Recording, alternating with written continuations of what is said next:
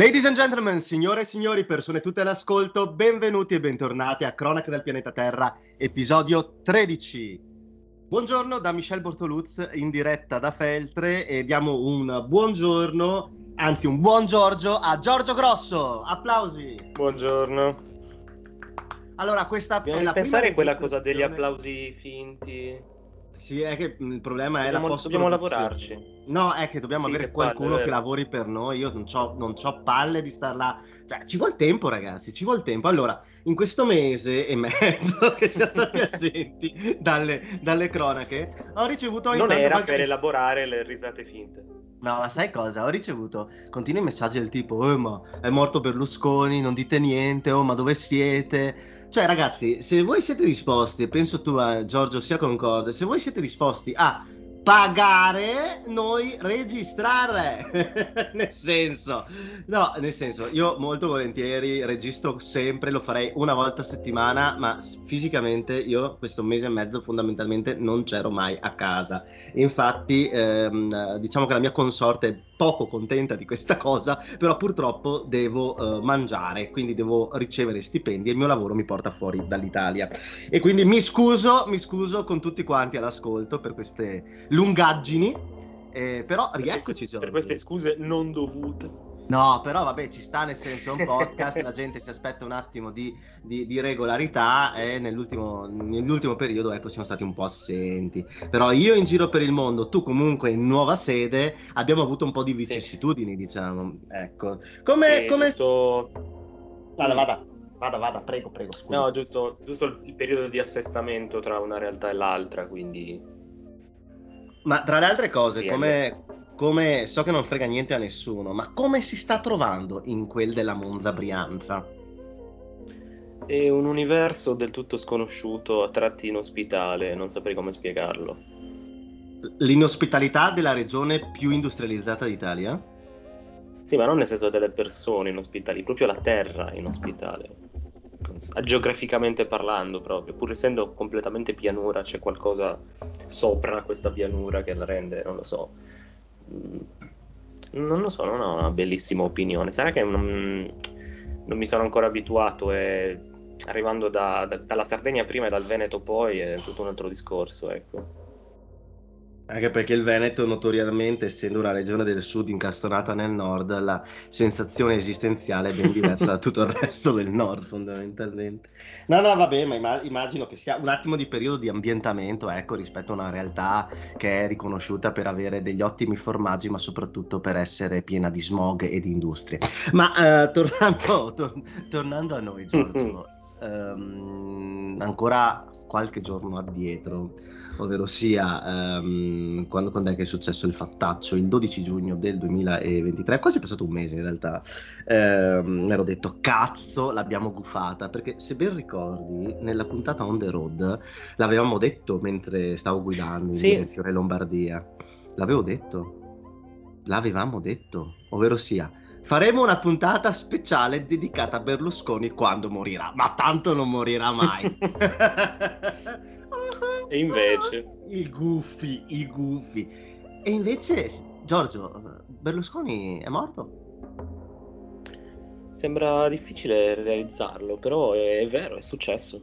È morto Silvio Berlusconi. Silvio Berlusconi, nato il 29 settembre del 1936 in pieno fascismo nella bellissima Milano e deceduto sempre a Milano nel suo ospedale il 12 giugno del 2023. E Giorgio, io eh, se eh, sei d'accordo orienterei questa, mm, questa puntata essenzialmente su una prima parte in cui parliamo a vanvera su Silvio Berlusconi. E la seconda Direi. parte invece direi che la concentriamo sull'argomento, diciamo, un attimo principale dell'ultimo mese e mezzo, che è ovviamente il tentato colpo di Stato, il tentato golpe della Wagner e di Yevgeny eh, Prigozhin eh, Prigozhin, pardon, scusate, eh, Evgeny Prigozhin in, uh, in Federazione Russa. Um, sì. Così, soprattutto per quanto riguarda la, il colpo di Stato, lascio più parola a te che hai diciamo, l'expertise per darci delle dritte e um, per, insomma, per, far capire ai nostri ascoltatori cosa poteva esserci dietro questa azione eh, da parte per l'appunto di Prigozhin. E Giorgio, diamo il via a, alla narrazione di Silvio Berlusconi. Qual è il tuo primo ricordo di oh. Silvio Berlusconi? Oddio.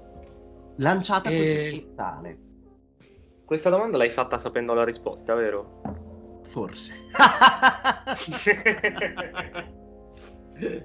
non è che sia un ricordo collegato direttamente a Silvio Berlusconi. Oddio, in un senso mm, ontologico lo è, anche in un senso quasi finalistico. Eh, mi viene in mente, tanto per dare un metro di quella che era la per- pervasività della, non so, non so dire ancora del berlusconismo, ma sicuramente di Berlusconi politico, no? de, del suo partito, di Forza Italia e tutto il resto, quanto, di quanto fosse forte questa per, pervasività a livello mediatico c'è questo piccolo aneddoto che riguarda. No, no, non riesco a fare la solita cosa in cui dico che è un altro bambino. No, no, ero io.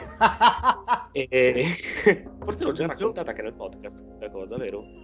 Sai che non mi ricordo. Però insomma, riraccontiamola. I, più, i, più, I nostri ascoltatori più attenti ce lo sapranno segnalare. Certo. Comunque, e, niente, appunto, avevo sei anni ed forse 6, forse 5, comunque un bambino molto piccolo, diciamo, ma neanche troppo, quindi già in grado di comprendere le informazioni del, dagli stimoli attorno a sé, diciamo. Ero al supermercato con mia madre e non so perché c'era qualcuno con una bandiera di Forza Italia e io alla vista della bandiera di Forza Italia ho cominciato a cantare l'inno con uh, ovviamente la reazione di mia madre che non so, voleva dare un po' di contegno alla cosa, ecco, cioè, del tipo, vabbè, non, non fare queste cose, perché? Con tutti dicevano a mia madre, oh, vedo che l'ha educato bene suo figlio, cose di questo genere. Tutti quanti con l'occhiolino, tra l'altro, che guardavano tua madre ammiccando. L'hai educato certo, bene. Certo, Pu- puoi immaginare le, la, la, sinistra del, di un paesino in sud-ovest Sardegna quanto può essere forte, quindi...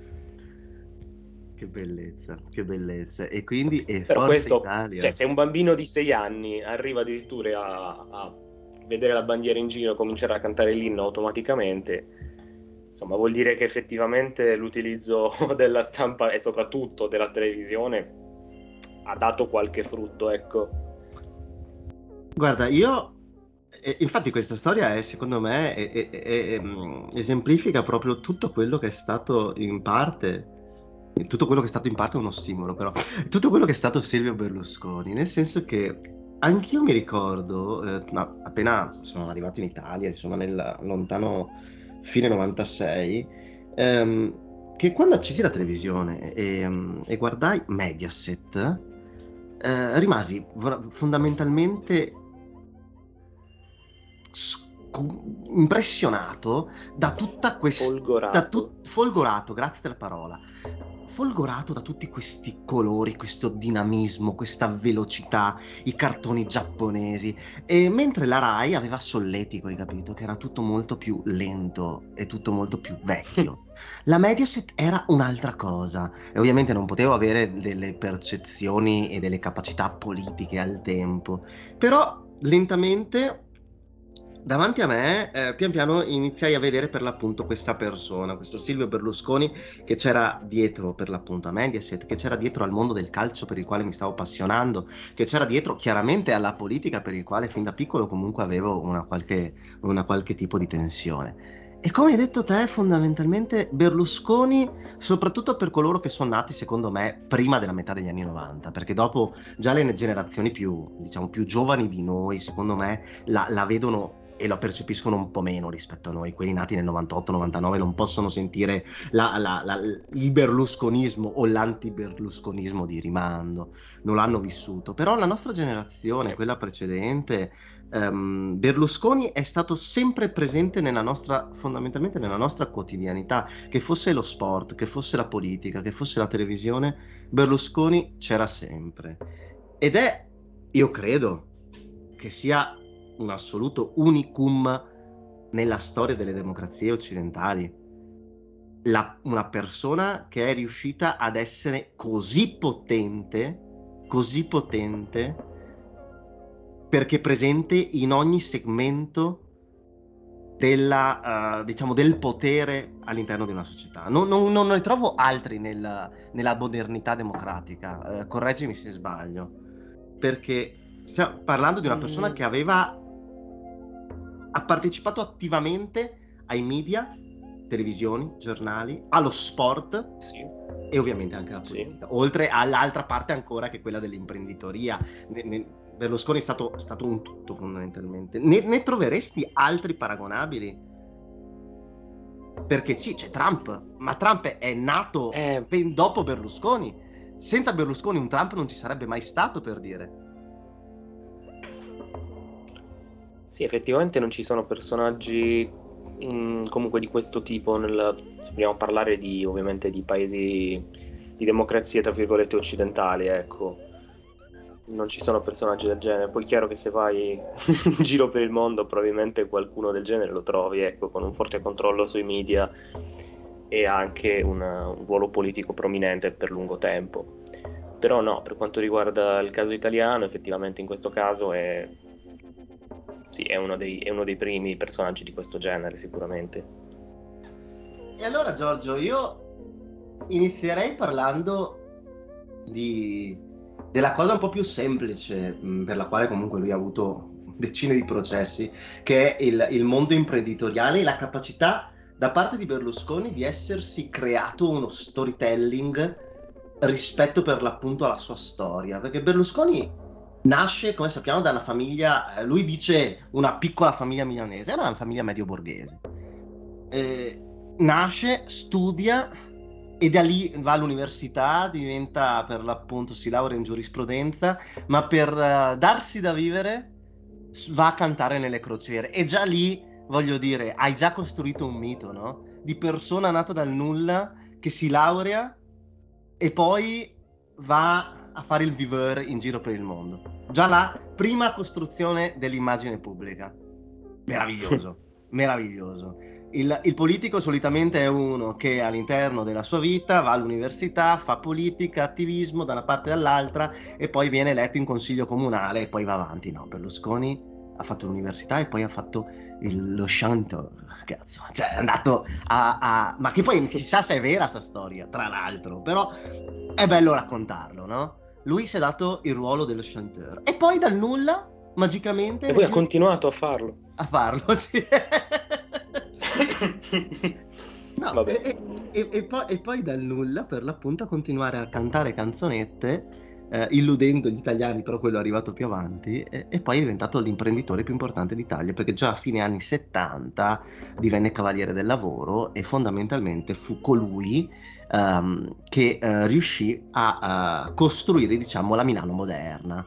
Uh, Milano 2, Milano 3, a ricostruire, a diventare uno degli imprenditori edili più importanti d'Italia. Il problema qual è? Che molto spesso i suoi detrattori hanno parlato di soldi un po' piovuti, un po' diciamo... Da fonti non... dubbie. Esatto, esatto, esatto. Però diciamo che Berlusconi è arrivato lì, fine anni 70, imprenditore edile. E mh, mm, fino agli anni 70 Berlusconi aveva già 40 anni. 40 anni. Di solito a 40 anni uno c'è già entrato in politica, tendenzialmente. Tendenzialmente, sì. almeno nella storia standard dell'uomo politico a 40 anni sei già dentro con le mani in mano.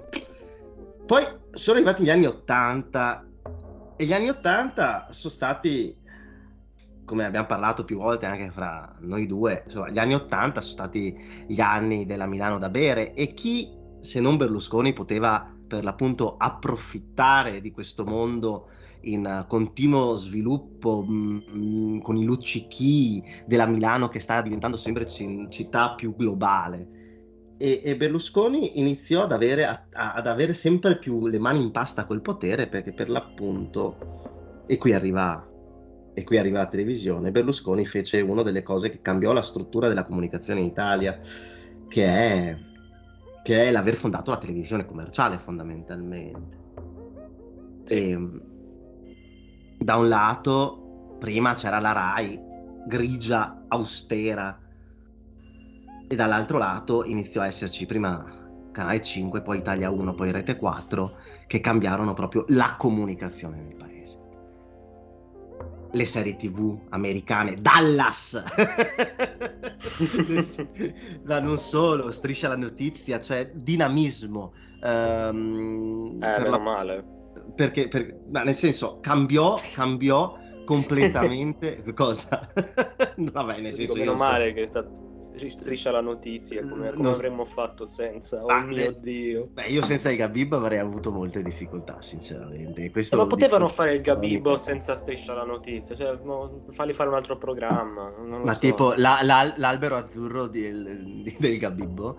Guarda. Sì, però una roba, più, una roba più per adulti, ecco detta per cioè, adulti potrebbe sembrare una cosa un sì infatti ho pensato dopo che sto ipotizzando non lo so il, Gab- il Gabibo Eva regola 34 il Gabibo Eva Enger per la regia di, di Schicchi No. no, non in questo senso, dico non un programma per bambini, ecco. Vabbè, però sta però... di fatto che insomma il Gabibbo Alla fine sto, labo- sto rielaborando Striscia la notizia, pensa che lavoro. Pensa di cosa stiamo parlando. Ecco, no, però senza voler fare per l'appunto retorica del cazzo, se no io inizio e mi perdo. Merda, lui negli anni Ottanta ha fondato questa benedetta televisione commerciale, ha messo merda davanti alla faccia degli italiani che erano abituati allo standard Rai grigio col cappotto e ha cambiato tutto quella che era la comunicazione. Eh, dinamismo, velocità, colori, donne, perché anche quello che diciamo negli ultimi, ne, ne, ne, nelle varie geografie che hanno fatto la morte di Berlusconi, nessuno parla del fatto che la, mm, lui abbia cavalcato anche un nuovo, eh, abbia, abbia, messo la, la donna desnuda eh, come sessualizzata quasi, senza quasi, all'interno di ogni struttura del meccanismo di comunicazione di Mediaset. Però c'erano donne nude per la prima volta in Italia all'interno dei, dei canali Mediaset fondamentalmente, no? Che era quasi sconvolgente, rivoluzionario per il tempo. Poi to- togliamo la questione etica da un lato mettiamola un attimo da parte. Quindi eh, velocità, dinamismo nella comunicazione. Mediaset ha dato fondamentalmente eh, la droga, la pillolina agli italiani, cambiando totalmente la narrazione della comunicazione su, su, su, sui, sui, canali televisivi. E così ha fatto anche a livello giornalistico, perché insomma Berlusconi era l'editore eh, di tantissimi giornali, in primis, eh, il, primis il, il, giornale per l'appunto, sì. se non è, eh, sì. per l'appunto. E, ehm, il calcio. Con Montanelli come direttore per con Montanelli, con Montanelli con, come direttore e con il piccolo Travaglio. Col giovane Travaglio, col giovane Travaglio che se ne andò quando Montanelli se ne andò dal giornale. Sì. Montanelli se ne andò dal giornale perché, beh, ne parliamo dopo. ne parliamo sì, dopo. Sì, sulla, poi arriviamo alla... E poi, sì, e poi il calcio. E poi il calcio, Giorgio. Cazzo, il calcio, il calcio. Mm il calcio, che penso fosse la cosa nella quale Berlusconi ha, ha, avuto più trionfi, nella quale secondo me ha avuto anche un bacino elettorale non, non secondario, ehm, perché ha preso il Milan eh, praticamente a zero, retro, retrocesso due volte ultimi, nei primi anni degli anni Ottanta e l'ha portato a essere la squadra più forte d'Europa, comprando giocatori da tutte le parti del mondo, mh, mm, palloni d'oro, sto per dire premi Nobel, palloni d'oro, eh, campioni del mondo, nel senso ha preso una squadra da zero e gli ha ridato una narrazione eh, di squadra vincente e proprio di simbolo di squadra vincente a livello internazionale come il Milan. Cioè, quello che sembrava quasi, Giorgio, eh, che tutto quello che toccasse Berlusconi in qualche modo potesse diventare oro. Sì. Tu- tutto. Però poi ha deciso di entrare in politica. Di scendere in campo. No? Scendere in campo. E anche là, no? Con la discesa in campo, Berlusconi ha subito messo giù, secondo me, il, l'asso, cazzo, perché ha detto, qua ha cambiato, anche lì nel 1994, nell'inverno del 1994, ha cambiato quella che era la narrazione, la comunicazione anche in politica. Prima di Berlusconi, l'unico po- mh, politico dimmi se sei d'accordo, che può essere considerato in qualche modo moderno prima di Berlusconi nel linguaggio, è stato Craxi, l'unico che mi viene in mente così in, in, nell'immediato, e forse Pannella. Pannella... Anche sto, lato... Io stavo pensando Pannella più che Craxi, eh, lo sai. Okay, ecco. Beh, alla fine se ci pensiamo con Craxi hai comunque un personaggio molto esposto, molto dinamico, però comunque parliamo del segretario del Partito Socialista, comunque non so, questa pesantezza della, comunque, della visione primo repubblicana della politica, che poi è qualcosa che viene meno ovviamente con, con Berlusconi, Craxi ce l'ha ancora molto presente, ecco. Forse il rigore anche a livello uh, di parlato, di dialettica, intendi tu? Sì, sì, sì, proprio mm. la, il modo di comunicare. Poi è chiaro che il Partito Socialista a livello comunicativo, adesso tiriamo fuori sempre la solita questione del congresso con la piramide, Vabbè, una delle cose più anni 80 mai viste. Eh, però sì, effettivamente a livello di, di, retorica continuava a essere prevalente quella primo repubblicana molto austera con, uh, con i termini, molto precisa, quasi alla fine il politichese era una lingua a sé, fondamentalmente. Sì, beh, effettivamente se senti parlare Craxi in qualsiasi intervento, anche nelle interviste, non so, penso a Mixer da Minoli, effettivamente rimani là così perché parla un linguaggio che è ad oggi totalmente fuori dal tempo, però penso che eh, sentire Craxi negli anni Ottanta parlare uno rimanesse là fermo ad ascoltare perché effettivamente la capacità di muovere dinamica linguistica, uh, chapeau. Però sì, Pannella per l'appunto, ecco, Pannella forse è, è più adeguato. Però tutto il resto era per l'appunto grigiore primo repubblicano. È arrivato sì, Berlusconi, sì. pam, discese in campo. Cambiato tutto. Uh, Berlusconi che interviene, Berlusconi che anche a livello proprio visivo non è più il classico uomo in giacca e cravatta. Ti ricordi Moro che andava in spiaggia Anche al mare. Cravatta, per l'appunto. Uh, Berlusconi si fa vedere in giro con la bandana e le camicie di seta. Uh, Berlusconi è un uomo di spettacolo oltre che essere un politico. È un, un uomo nella sua totalità ed è forse questo che ha permesso a Berlusconi di avere successo anche in ambito politico, perché la sua ricchezza economica, eh, dopo parleremo per l'appunto dei lati, della, della, della, diciamo del lato oscuro della medaglia, tutto questo ha portato secondo me l'elettore a quasi invidiare Berlusconi, ad intravedere qualcosa che anche lui avrebbe desiderato, ovvero sia un uomo ricco di successo che però è come tutti gli altri, no? Che parla sì, il come... fatto che passi come uomo del popolo, pur essendo uno degli uomini più ricchi del paese, è veramente sconvolgente. È solamente bravura comunicativa, ecco, perché veramente la stai raccontando enorme.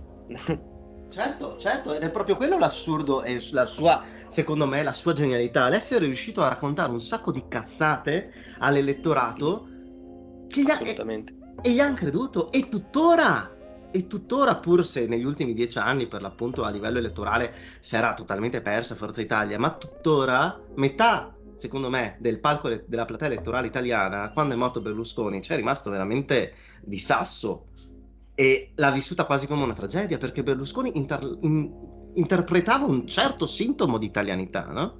L'uomo L'italiano meno... medio per eccellenza. Esatto, l'uomo che si è fatto un po' da sé e ma sì, che ha un po' di magagni, magari non paga tutte le tasse, però comunque ce la fa, hai capito? L'uomo che è, è un po' giocherellone, l'uomo che, ma sì, un po' di sessismo non fa male, ma non, non fa male a nessuno, cioè un, un, certo target, no? E lui l'ha interpretato, secondo sì, me, sì. alla perfezione, alla perfezione. Un uomo a cui piacciono le donne, il calcio, il successo, cazzo, più liberale e di centro liberale inteso nel liberista, pardon, e di centrodestra di questa cosa qui secondo me non esiste. E Berlusconi l'ha interpretata in maniera, in maniera perfetta. Per l'appunto la discesa in campo, dammi le tue pillole su, su cosa ha rappresentato sta cosa qua la discesa in campo di discesa... Berlusconi, a livello proprio uh, di, di, storiografia politica in Italia, no? cioè, perché c'è, c'è, un prima e un dopo, è innegabile, va di pari passo con Tangentopoli, ma c'è un prima di Berlusconi e un dopo Berlusconi. Beh, probabilmente senza Tangentopoli non ci sarebbe neanche stata la necessità per Berlusconi di fondare Forza Italia, forse. Eh, esatto, esatto. Perché comunque tenendo, sappiamo benissimo che comunque Berlusconi avesse dei, dei stretti rapporti con Craxi, infatti gli ha permesso di fare quello che ha fatto con Mediaset, con la legge Mammì. E non, non approfondiamo queste cose, se no davvero la finiamo tra sei anni il podcast. E... No, vabbè, ma possiamo semplicemente per dire agli, agli, agli ascoltatori, se non sapete, il governo sì. Craxi agevolò fondamentalmente la distribuzione a livello nazionale di, um, di Mediaset, perché prima um, fondamentalmente le televisioni commerciali potevano esserci solo a livello locale e invece eh, Mediaset eh, iniziò a piantare antenne in tutto il territorio fottendosene fondamentalmente assolutamente. Ma in realtà all'inizio, all'inizio era cominciata con eh, le, tutte le tv regionali che aveva comprato Berlusconi su tutto il suolo ah, nazionale ah, che mandavano la stessa videocassetta al, all'unisono per dare mm-hmm. l'idea di una rete nazionale. È vero, è verissimo, verissimo, verissimo. Perché lui sì. iniziò a e comprare Rai, ovviamente. pian piano. Sì, sì, sì, sì, sì, sì, è vero, sì. è vero, è vero. Però era illegale perché l'unica televisione sì. nazionale doveva essere la RAI. E poi per l'appunto il governo Craxi permise eh, a Mediaset di eh, divenire essenzialmente la concorrenza principale su scala nazionale. Poi, insomma, è un'altra storia, parleremo per otto ore, potremo parlare per otto ore di sta roba qua, però rilascio la parola a te, Giorgio. sulla sì, questione, sulla, sul significato politico per l'appunto di Berlusconi e del perché c'è un prima e un dopo. Hai parlato di Craxi, delle vicinanze di Berlusconi con Craxi. Sì, appunto, sì, appunto che tolto, cioè venuto meno il, tutto il sistema partitico dopo Tangentopoli, si crea comunque un ampio spazio, specialmente a destra, centrodestra, no? E Berlusconi si vuole far portavoce di quel mondo che comunque ha perso il riferimento della democrazia cristiana e comunque fortemente anticomunista perché nella narrazione di Berlusconi sembra quasi che lui effettivamente sia dovuto scendere in campo per impedire che i comunisti prendessero il potere in Italia, no? Poi i comunisti, stiamo parlando di Achille Occhetto, non, non di Pol Pot, cioè, vabbè. Poverino. Vorrei, dargli sì, una, livello... vorrei dare un abbraccio da Achille Occhetto in questo momento, perché io l'ho sempre visto come sì, un, dirgli, un, un, nonno. Po- un povero, cioè, uno proprio perché non, non l'aveva vista, capito? No, no, no. Ma non l'ha proprio vista arrivare, eh? Non l'ha proprio vista arrivare. Intanto sentiamo le, no. le, le, le, campane perché la Chiesa Cattolica ci ricorda sempre eh, la sua presenza. Non so se le senti, ma secondo me nella registrazione ci sono. Sì. Cam- la Chiesa Cattolica è fenomenale. Non l'ha visto arrivare, non l'ha visto arrivare. No, assolutamente no. Berlusconi politicamente ha cambiato anche, come abbiamo già detto, la, la comunicazione in senso lato, cioè ha cambiato completamente anche la narrazione della politica anche perché Berlusconi è diventato un personaggio talmente accentratore a livello della narrazione politica che se ci ricordiamo anche poi nella, dire, nella fase finale di lungo declino di, di Berlusconi il, per, mi viene in mente per esempio il Berlusconi 4 del 2008 o il 2011 mm-hmm. la politica non era neanche più una questione di cosa fa il governo Berlusconi nel senso le scelte a livello politico è che praticamente parlare di politica equivaleva di, a dire parliamo di Berlusconi. E neanche delle azioni politiche di Berlusconi, ma del Berlusconi poi come è andato a finire nel Berlusconi privato. Mm-hmm. Alla fine sì. è come se, è come se dopo, la, dopo la discesa in campo di Berlusconi sia arrivato una sorta di pianeta in un sistema di pianeti con abbastanza massa per creare una forza di gravità totalmente, come dire, che ha cambiato gli equilibri del, del sistema in sé, ecco. Perché inf- infatti, Giorgio, il, secondo me la, la, la, parte più interessante del Berlusconi politico, tolto dal piatto il, il, fallimento politico di Berlusconi, che secondo me andremo a concentrarci più tardi su questo argomento, eh, che è parte per l'appunto della, della, della, mh, mm, del lato oscuro della medaglia, una delle cose secondo me più interessanti di Berlusconi, sempre come comunicatore, è stato il fatto che lui ha messo da parte la politica della Prima Repubblica, cioè arrivata a Tangentopoli, crisi del sistema politico, Berlusconi l'ha preso e l'ha cestinato perché sì. eh, ha andato a coprire, come ben detto, un vuoto che era di tutto quel mondo anticomunista presente, mm, principalmente della democrazia cristiana, ma anche in parte di un certo partito socialista, nel senso che il Partito Socialista comunque era il secondo partito più importante della sinistra d'Italia, ma uh, quando uh, è venuto meno, quando è venuto a mancare il Partito Socialista, diciamo che il Partito Socialista uh, ha preso due strade, uno è andato nella sua direzione, diciamo, naturale, che era quella comunque di allearsi con il mondo progressista, e, e diciamo con quello del centro-sinistra, ma tanti socialisti sono andati con Berlusconi. Tantissimi socialisti sì. sono andati con Berlusconi, forse anche per un senso di rivalsa contro per l'appunto gli ex comunisti. Ma quello che ha fatto Berlusconi è stato proprio massacrare tutto quello che era rimasto dall'altra parte. Scom- Quando tu vedi il confronto, il primo confronto, Occhetto versus Berlusconi, da una parte vedi un uomo uh, brillante nel pieno della sua forza e con una propulsione che guarda al futuro. Dall'altra parte, per quanto il buon Achille Occhetto sia sempre stato, dal mio punto di vista, una mente veramente molto precisa nell'analizzare le problematiche della sinistra italiana, causate anche da lui stesso, Occhetto rappresentava un mondo che non c'era più. Il cappotto. Sì di Occhetto. Cioè andate il a cercarvi marrone di Esatto, andate a cercarvi su Google proprio il completo marrone di Occhetto e vedete questo uomo stressato coi baffi e con questo completo marrone che sapeva proprio da sezione delle cam- delle, mm, degli Appennino tosco-emiliano fondamentalmente degli anni 70 contro invece un uomo di successo della Milano più moderna e più capitalista possibile. È ovvio che agli occhi dell'elettore che esce da un due o tre anni di antipolitica totale, Berlusconi rappresenta la novità e rappresenta l'indirizzo e il futuro dell'Italia. E questo ha portato per l'appunto Berlusconi a nascere come politico, a diventare immediatamente presidente del Consiglio a, nel 94 a quasi 60 anni, una cosa mai vista. Eh, sì. E altro punto, Giorgio, Berlusconi ha trovato degli alleati nel 94 che sarebbero poi stati i suoi alleati lungo tutta la sua carriera politica. Ha, diciamo, stagioni alterne, perché non è sempre stato tutto rose e fiori, ma Berlusconi ha dato, diciamo, dignità elettorale e di governo a due movimenti molto in antitesi l'uno con l'altro, almeno ai tempi, che sì. però erano visti, diciamo, con non proprio di buon occhio dal mondo e dall'universo moderato italiano. Da un lato c'era la Lega, la Lega bossiana però, quella, que- quella, di sangue, quella di, di panini con, uh, nelle sagre, quella incazzata, quella che diceva che Roma era quella una quasi merda. di sinistra. Sì, quella quasi quella, di sinistra. Quella, quella antifascista. Quella antifascista. Quella, quella dichiaratamente antifascista. Quella antifascista e al contempo anti-romana e anti-unitaria. La Lega che era pronta a secedere. Cioè, sono cose che molto spesso non ci ricordiamo, ma la Lega era un movimento indipendentista dalla seconda metà degli anni 90, non più autonomista. Quella Lega lì. Sì. Berlusconi l'ha messa a un tavolo e gli ha detto: Voi dovete essere la mia stampella nel nord Italia.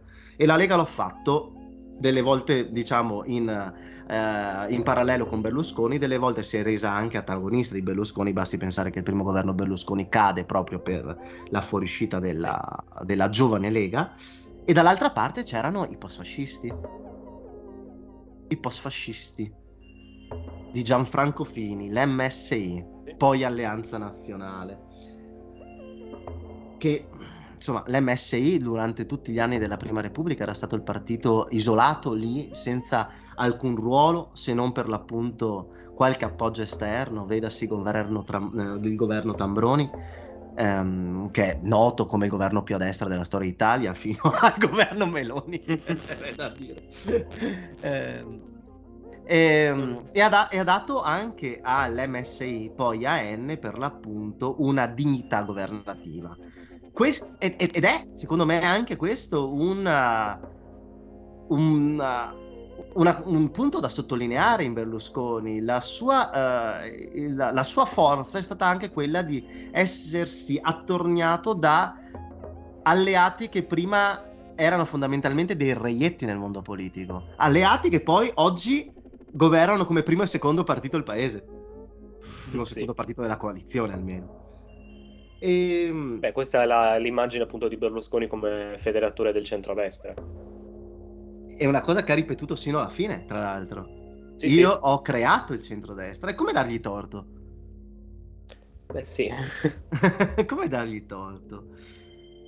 La cosa, e, e, e lascio la parola a te, la cosa che però secondo me è più geniale nella storia politica di Berlusconi è stata quanto lui sia riuscito a far sì che gli avversari di PDS, DS e poi PD concentrassero l'azione, la propria azione politica solo sul dargli contro. Solo è, è, guarda, mi, mi, viene in mente quasi una cosa, una cosa calcistica, no? Di quegli allenatori mm. che sono talmente bravi nel um, tenere unito il gruppo da far sì che i media accentrino tutta eh, la loro attenzione su di loro, proteggendo il gruppo alle spalle.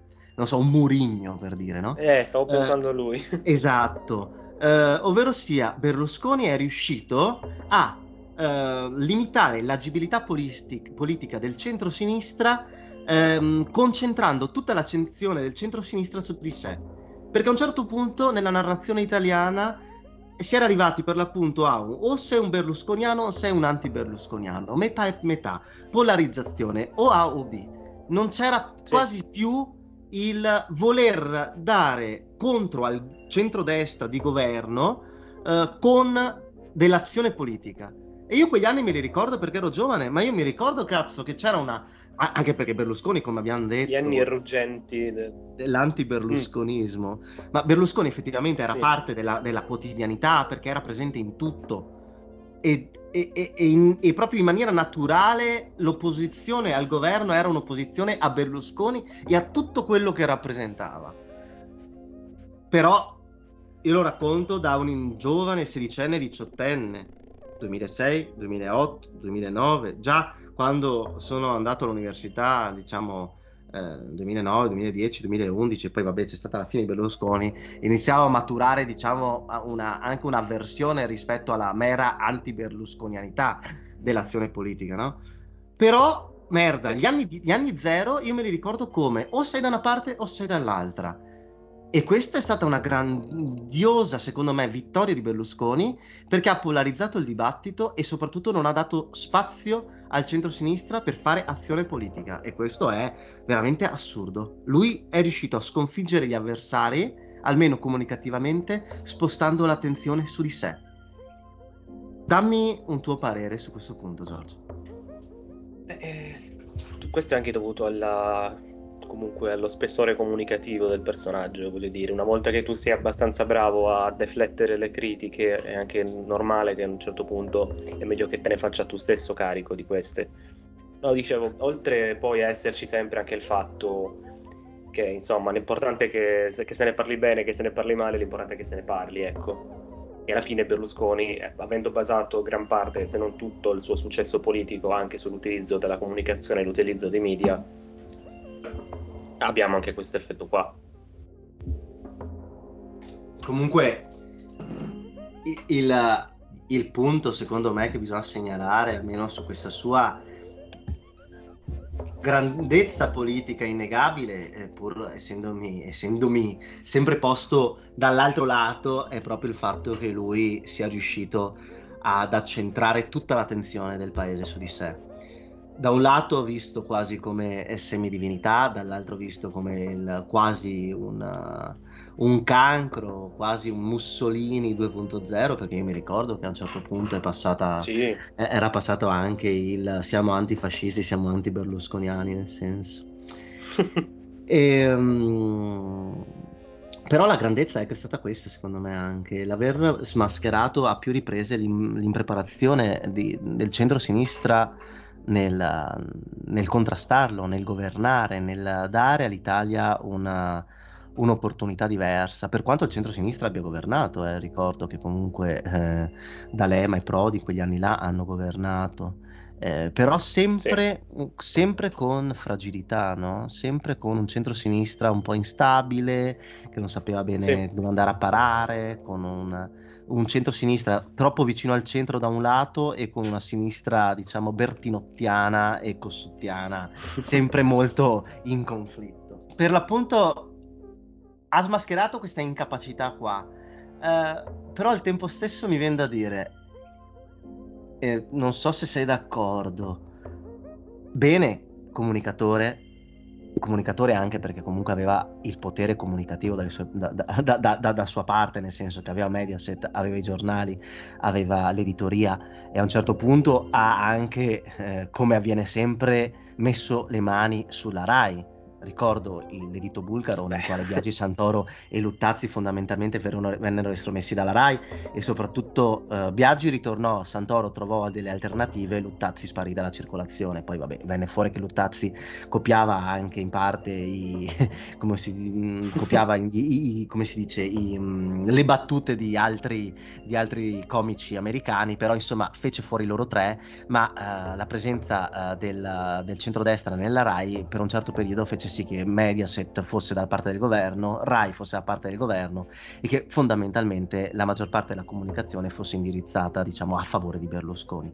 Um, però ecco, oltre alla questione per l'appunto comunicativa e imprenditoriale, si va eh, però nella questione prettamente politica e, e, tolto il fatto che è eh, fondamentale dal mio punto di vista che molto spesso i governi Berlusconi hanno aiutato Berlusconi dal punto di vista giudiziario o hanno aiutato le aziende di Berlusconi nel pagare meno tasse, nel poter agire diciamo in maniera più flessibile, parlo soprattutto di Mediaset, non credi che il Berlusconi politico, quello che dichiarava a più riprese sono qui per fare la rivoluzione liberale, in realtà sia stato un mero e proprio fallimento. Cioè, Assolutamente dopo ti, la- sì. dopo ti lascio la, la, la, parola, faccio un, una piccola chiusa. Cioè, Berlusconi sì, ha lanciato questa rivoluzione liberale a più riprese mai realizzata e io credo in realtà che Forza Italia, il partito da lui fondato e poi il Popolo delle Libertà siano stati semplicemente dei piccoli partiti, con, cioè un grande partito conservatore che in realtà mh, voleva solo mantenere i piccoli potentati locali che eh, insomma eh, appoggiavano Berlusconi per mantenersi il potere, soprattutto a, sia, no, ma neanche al sud, un po', un po' ovunque in realtà, dal nord al sud, tanto uguale. Quindi appoggiavano Berlusconi per mantenere questi piccoli poteri locali, però era, è stato un partito conservatore, mediamente reazionario, poco liberale.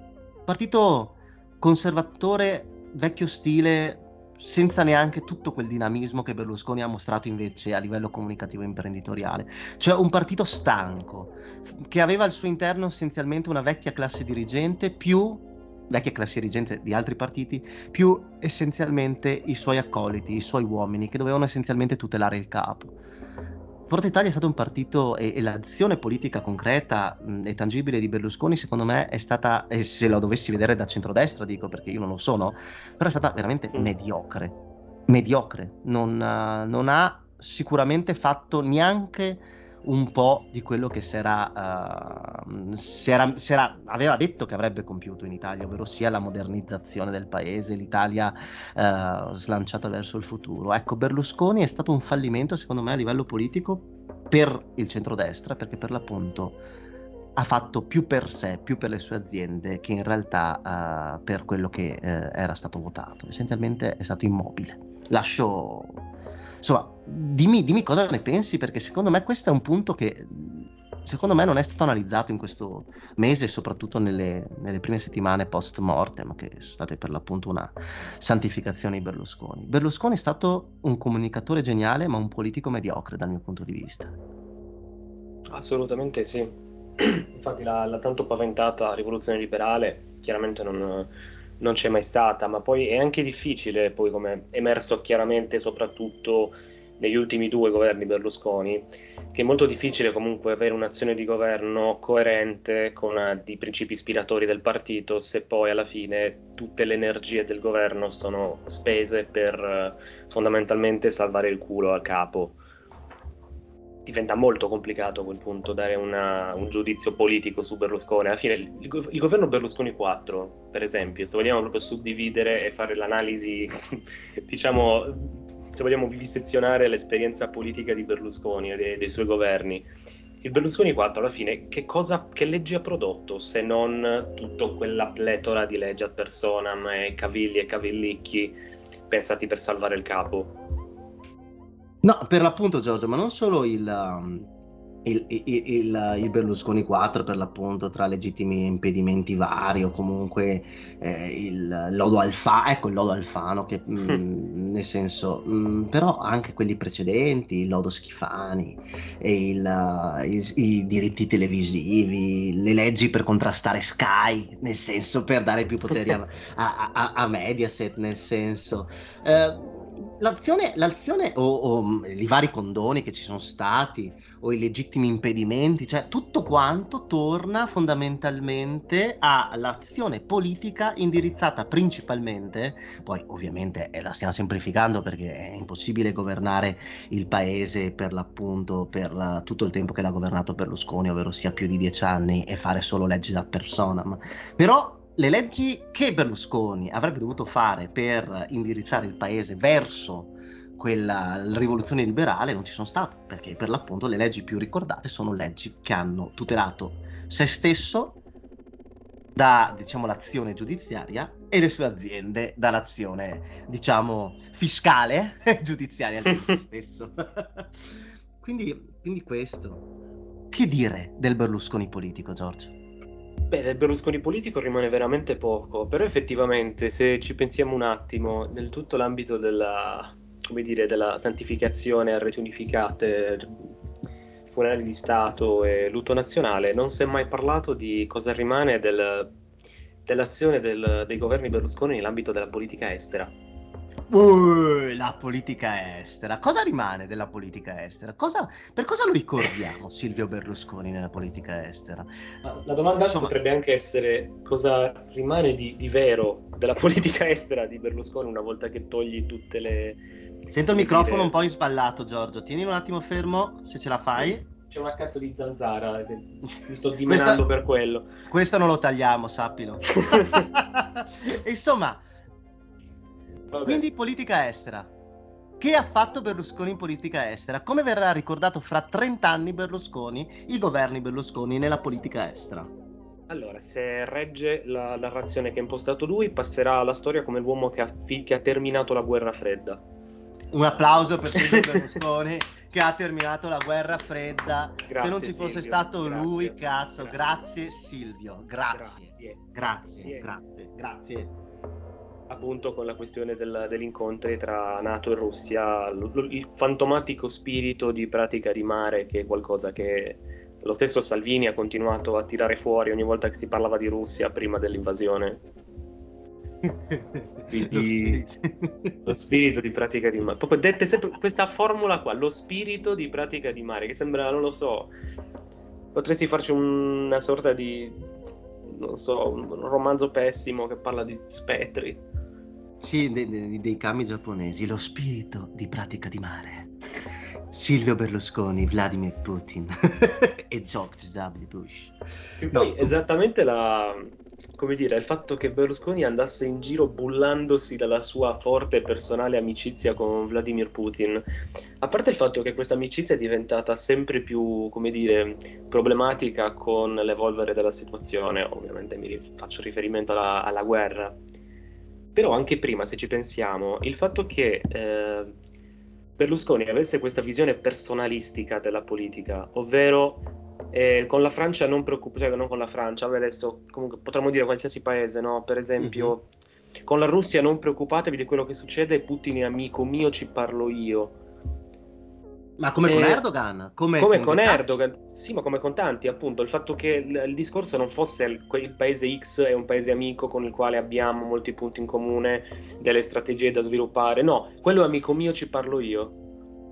Con Bush sono amico e quindi ci parlo io. Era sempre per l'appunto una questione... Una personalizzazione esatto. estrema anche della politica estera, che... Manco eh. Mussolini mi tocca dire, eh? sì, è vero. Cioè è, è, un, è, un, fatto. Non ne ha parlato nessuno, come hai detto te, non, non, è stato sottolineato da nessuno, ma forse il lascito peggiore di Berlusconi è stato l'aver annichilito la politica estera italiana. Annichilita. Sì. Totalmente. Anche perché con tutto il governo occupato a, al produrre legge ad personam veniva anche difficile esprimere una politica estera di rilievo, ecco. Tolto il fatto che poi in quegli anni, negli anni di governo di Berlusconi, l'Italia comunque è sempre stata fedele alle azioni eh, degli Stati Uniti e della Nato, basti pensare alla, ehm, all'Afghanistan o, sì. o, o all'Iraq eh, però al tempo stesso Berlusconi ha sempre, come hai sottolineato tu giustamente, ha sempre avuto questa sorta di personalizzazione della politica estera e quindi l'Italia ha sempre avuto diciamo, una vicinanza molto stretta con tutti i, i vari per l'appunto uh, dittatorucci o, autori, o um, presidenti autoritari dell'area, nel senso da Putin a Erdogan a, a Gheddafi, cercando sempre accordi bilaterali e comunque rapporti personali che eh, insomma come hai detto tu, Berlusconi cercava di giustificare all'opinione pubblica italiana il ci penso io, non preoccupatevi, siamo amici. Questa sì, era l'azione poi, politica. Specialmente poi nel caso di Putin, dovremmo anche rifletterci molto più, come dire, molto più seriamente, perché immaginiamo in che livello di, come dire, di, di asimmetria politica si potesse sviluppare un rapporto del genere. Cioè il fatto di dire no, la, con la Russia ci parliamo dal punto di vista delle relazioni bilaterali. Cioè, te, che cazzo stai dicendo? Cioè, è veramente folle come, come percezione, come anche, anche, non solo come percezione, ma anche come azione in termini di politica estera. Sì, cioè, un rapporto, un rapporto che, completamente asimmetrico dove chissà dove può risiedere la maggior parte della forza in un rapporto del genere considerato il fatto che poi sei parte attiva della Nato e al tempo stesso sei parte eh, fondante dell'Unione Europea.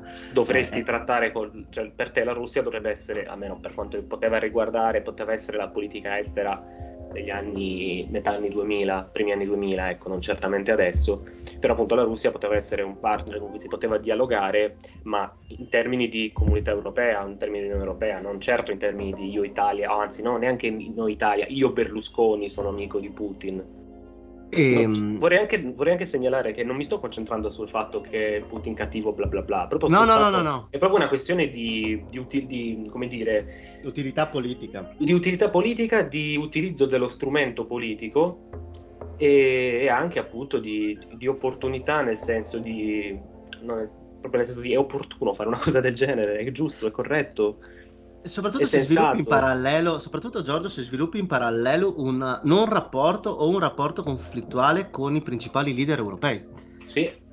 Perché Berlusconi con Merkel, pur essendo dello stesso partito politico, perché entrambi erano, diciamo, uh, esponenti del Partito Popolare Europeo, avevano un rapporto pessimo sì. Eh, tolto il fatto che Berlusconi era riuscito a sessualizzare anche Angela Merkel, nel senso perché le aveva detto che era una colonna inchiavabile, eh, parole testuali.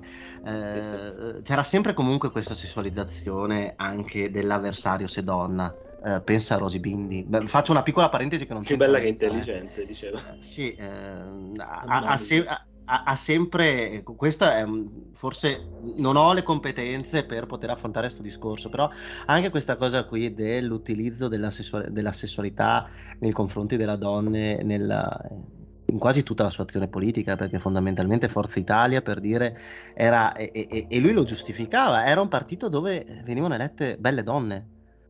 Cioè, va bene vengano elette donne giustamente, ma eh, qual è l'utilità del fatto che fossero belle? Nel senso poi con tutto quello che c'è stato poi, gli scandali sessuali e quant'altro, la Minetti e così via, sì. ne potremmo ap- aprire capitoli, però uh, si, si, mi è venuto in mente questa cosa qua parlando dei rapporti con Angela Merkel, che lui era, riusciva a sessualizzare tutto e mi ricordo infatti anche un Corrado Augias ehm, che diceva che per l'appunto Berlusconi era forse il più moderno di tutti su tutto tranne che sui rapporti con eh, il genere femminile, nel senso che ragionava come un uomo di inizio Novecento, io padre, padrone e tu donna che fondamentalmente devi servirmi. Ecco. Eh, però tornando, tornando, alla questione politica, per l'appunto politica internazionale, secondo me anche qui eh, purtroppo stiamo uh, vivendo un po' su delle macerie che si sono costruite negli ultimi vent'anni, causate 30 anni, causate anche per l'appunto da questa azione uh, di Berlusconi che eh, per l'appunto era legata più che altro ai suoi rapporti personali che non alle necessità strategiche del paese Italia. E, um, ti ricordi Gheddafi con le tende? No, per, per, mi è venuta in mente questa cosa qui, era il 2008 se non erro. Gheddafi che arriva con la... quando aveva la foto del, del massacro, non mi ricordo quale di preciso. C'è quella foto famosa di Gheddafi che arriva a Roma, con, eh, ovviamente in divisa militare, con eh, al posto delle mostrine la foto di un massacro fatto di non mi ricordo chi in epoca fascista. Da Graziani sarà Da stato. Graziani, oppure forse anche precedente, non lo so, eh. però vabbè, adesso non mi ricordo quale fosse il... però appunto che si era, eh, si era presentato a Roma con, queste- con questa immagine sul petto di un massacro compiuto da italiani ai danni dei libici. Poi sì, e- le, tende, le, le- le tende, le amazzoni a Roma, tutte queste cose qua. Era era diventato tutto uno spettacolo. A un certo punto, soprattutto nell'ultima fase, secondo me, del Berlusconi presidente, era diventato tutto paradossalmente molto grottesco. Ehm, per l'appunto il Gheddafi con le tende fuori dalla Farnesina e le Amazzoni, gli scandali sessuali, il governo che vota l'invotabile, il governo, scusa, il Parlamento che vota l'invotabile per giustificare le azioni del capo, perché insomma Mm. la questione di Rubi Rubacuori, eh, eh, È secondo veramente me... difficile salvarla. eh. Io, io giuro che se io non fossi italiano, fossi che ne so, francese, inglese, spagnolo, insomma, qualsiasi, e mi raccontano questa storia qua, io mi chiedo, ma stiamo parlando di un paese civile nel 2000, in quel caso 2011, o di, di cosa stiamo parlando? Eh, fondamentalmente il Parlamento votò per salvare il capo dicendo che Berlusconi era convinto che questa ragazza di 17 anni eh, con cui molto probabilmente aveva avuto degli interscambi sessuali, ehm, il Parlamento votò dicendo che Berlusconi era intervenuto per salvarla eh, perché era la nipote, pensava fosse la nipote del dittatore, torniamo alla politica estera, del dittatore egiziano nel senso. Era tutto grottesco, tutto assurdo, tutto, tutto in qualche modo solo per giustificare il capo, anche perché poi queste persone, ed è anche qua la genialità da un lato di Berlusconi, tutti gli eletti molto spesso di Berlusconi erano persone che dovevano tutto a Silvio Berlusconi e questo è assurdo, no? Perché erano nati non solo politicamente, ma anche probabilmente a livello lavorativo grazie a Silvio Berlusconi. Negli ultimi anni è finito persino in Parlamento Galliani, Adriano Galliani, nel senso un um, dirigente sportivo nato anche lui, visto che era fondamentalmente uno- il berlusconiano più berlusconiano, anche lui nato con una narrativa particolare, da antennista a direttore sportivo del Milan. Ehm, Berlusconi era riuscito ed è riuscito in 30 anni a parcheggiare tutti i suoi a più riprese per essere sempre circondato da persone fedeli, più fedeli di lui a se stesso. E questa Sì. la- la- la- la- la- la- l'assurdità che, che poi ha trasformato il tutto in grottesco con Ruby, ma con qualsiasi altra cosa avvenuta soprattutto negli ultimi anni. Quindi che lascito ci darà per chiudere questa parte, Giorgio, e poi spostarci alla Russia? Che, che- che lascito... Cosa sarà della- del centrodestra italiano, di Forza Italia, secondo te, da qui in avanti? E, e quale sarà l'eredità di Berlusconi? Allora, beh, prima di tutto partiamo con una battuta dicendo che Berlusconi è talmente bravo che potrebbe essere in grado di prendere voti anche da morto. E non è una battuta, secondo me, eh? Esatto, cioè, bisogna- Non è una, per- non è una battuta. cioè, se comunque, essendo comunque una figura molto ingombrante, potrebbe anche essere che fondamentalmente Forza Italia rimanga comunque, qual- rimanga comunque un partito, ecco, che prenda comunque, continua a prendere il suo 6-7%, basandosi sul fatto che bisogna continuare la rivoluzione liberale inaugurata da Berlusconi. Finché saranno vivi, certi, mi tocca dire che è una questione di età, certi cinquantenni o sessantenni che negli ultimi trent'anni hanno votato solo ed esclusivamente Forza Italia, Forza Italia continuerà a prendere voti finché queste persone voteranno. Io ne ho la certezza più assoluta. Magari diventerà un partito del 3-4%, sia chiaro, eh. Però Mm. ci sarà ancora Forza Italia. Poi magari molti fan- confluiranno in altri partiti del centrodestra, eh, perché ci sarà comunque una sorta di, come dire, lotta per l'eredità politica tra, tra Salvini e Meloni. È necessario che ci sia. E chi secondo te sarà Anche quello? perché si è, rotto, si è rotto un equilibrio, perché se prima avevi un centrodestra con tre leader forti a livello comunicativo, ecco, adesso se- diciamo che Tajani è il leader di Forza Italia in questo momento. Sì, e Ta- Tajani, non è, Tajani non è Berlusconi, ma neanche fortunatamente oserei dire. Neanche un'unghia. a livello, a livello comunicativo, ecco, assolutamente Tajani non è, non è Berlusconi e anche rispetto a, rispetto a Meloni e Salvini è diversi passi indietro, ecco. Ma ma hai visto come i media stanno cercando in qualche modo di incensare qualcuno dei figli perché possa in qualche modo prendere le redini del, del partito? Mi sembra ovviamente Questo sarebbe ridicolo. uno scenario da Repubblica delle Banane della peggior Esatto. specie. Esatto, però per l'appunto sembra proprio la, la dinastia, no? Che non può Sì, morire. sì, una, una- una- una schifezza completa, solo a immaginarlo, ma spero che, che anche loro siano abbastanza intelligenti da evitare di fare cose del genere, cioè... Ma io non credo che i figli, perché tanti parlano dell'ultimo figlio, quello più giovane, di cui non ricordo nemmeno il nome, che dovrebbe essere lavorare nel mondo della finanza, però penso che soprattutto i più, i- i- più anziani, ovvero sia Pier Silvio e Marina, abbiano poco tempo per potersi esporre po- in politica, nel senso che uno eh, manda avanti la, la baracca di famiglia, che è un- insomma una holding da fatturati miliardari come Fininvest, eh, l'altra per l'appunto siede nel CDA, eh, non penso si mettano a fare cose non richieste, però come la sta gestendo soprattutto l'ambito mediatico è chi prenderà il posto, chi sarà l'erede politico di Berlusconi. Probabilmente non ci sarà alcun erede politico e Forza Italia finirà eh, prima o poi per l'appunto riceverà qualche voto ancora in continuità con eh, come quello che hai tu detto prima, ovvero sia che Berlusconi è capace di prendere voti anche da morto. Ovviamente qui si apre una battaglia politica interessantissima, da qui alle europee soprattutto del prossimo anno, perché mh, sia Fratelli d'Italia che la Lega devono in qualche modo, per forza di cose, nell'universo in cui siamo, accentrarsi, cioè spostarsi al centro. Ma chi lo farà meglio? Chi ha più cose in mano per poterlo fare, secondo te? Dei due, mh, non so, ti direi forse Meloni. Penso anch'io perché la Lega di Salvini non ha. La Lega anche sarà- è, è abbastanza.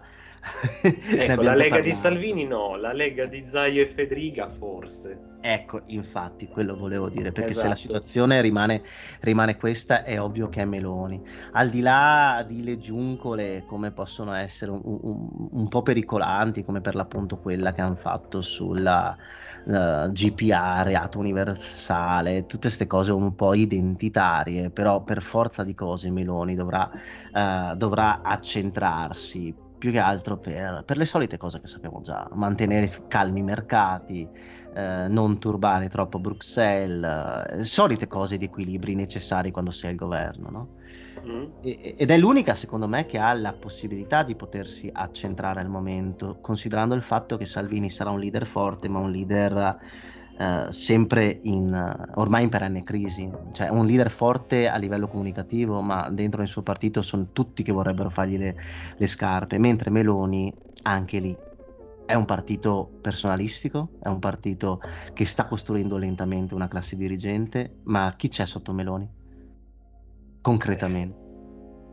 Per C'è una, personaggi abbastanza imbarazzanti, ti direi. non c'ha una Di concorrenza. più imbarazzanti di incredibile. Meloni stessa, ecco. Molto più imbarazzanti. Quindi, Giorgio, mh, però, giusto ragionare sull'eredità politica, ma cosa lascia al paese la persona di Silvio Berlusconi? Cioè, come verrà ricordato, lo abbiamo raccontato, ma cosa lascia Sì. concretamente? Ma lascia qualcosa? Come passerà alla storia, diciamo? Esatto. Ma diciamo che mh, passa, passa la- mh, l'esperienza, diciamo, di vita di Berlusconi, nel senso proprio della, della spettacolarizzazione della sua stessa vita, appunto, l'uomo che si è fatto da sé, che poi è diventato presidente del Consiglio, che poi hanno cercato in tutti i modi di farlo fuori. Rimane una narrazione talmente pervasiva che comunque sopravviverà ed è sopravvissuta anche alla sua stessa morte, perché ovviamente è anche giusto che nei, nei momenti immediatamente successivi al decesso non ci fosse già subito voglia di dire ecco è delinquente finalmente, bla bla bla. Quello Mhm. certamente no.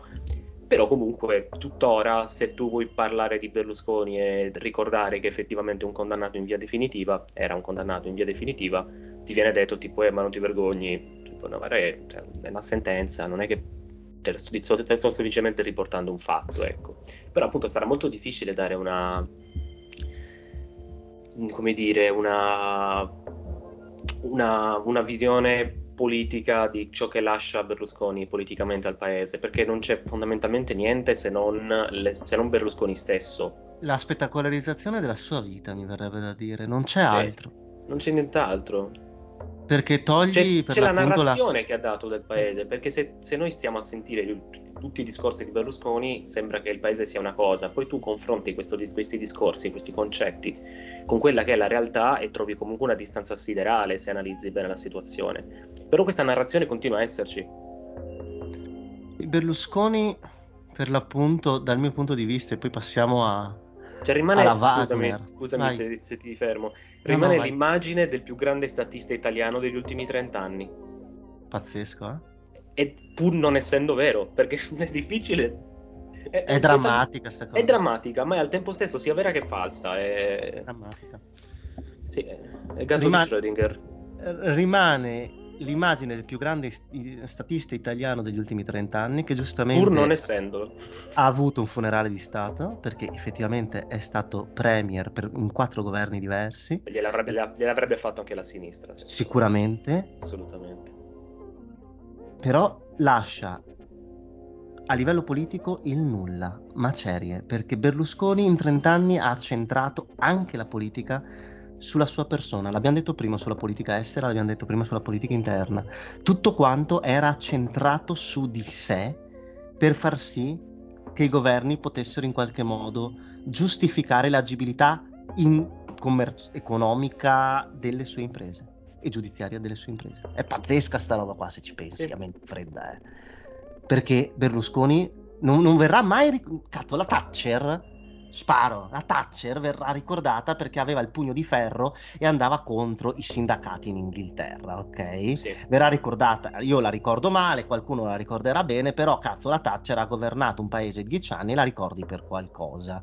Um, la Merkel la ricordi perché ha governato quasi vent'anni e la ricordi perché ha fatto effettivamente della Germania il primo paese europeo. Cioè hai, hai dei ricordi politici sulla, sulla, persona. Parlo di leader del centrodestra, eh, sia chiaro, i primi che mi sono venuti in mente, entrambi donne, tra l'altro, vabbè.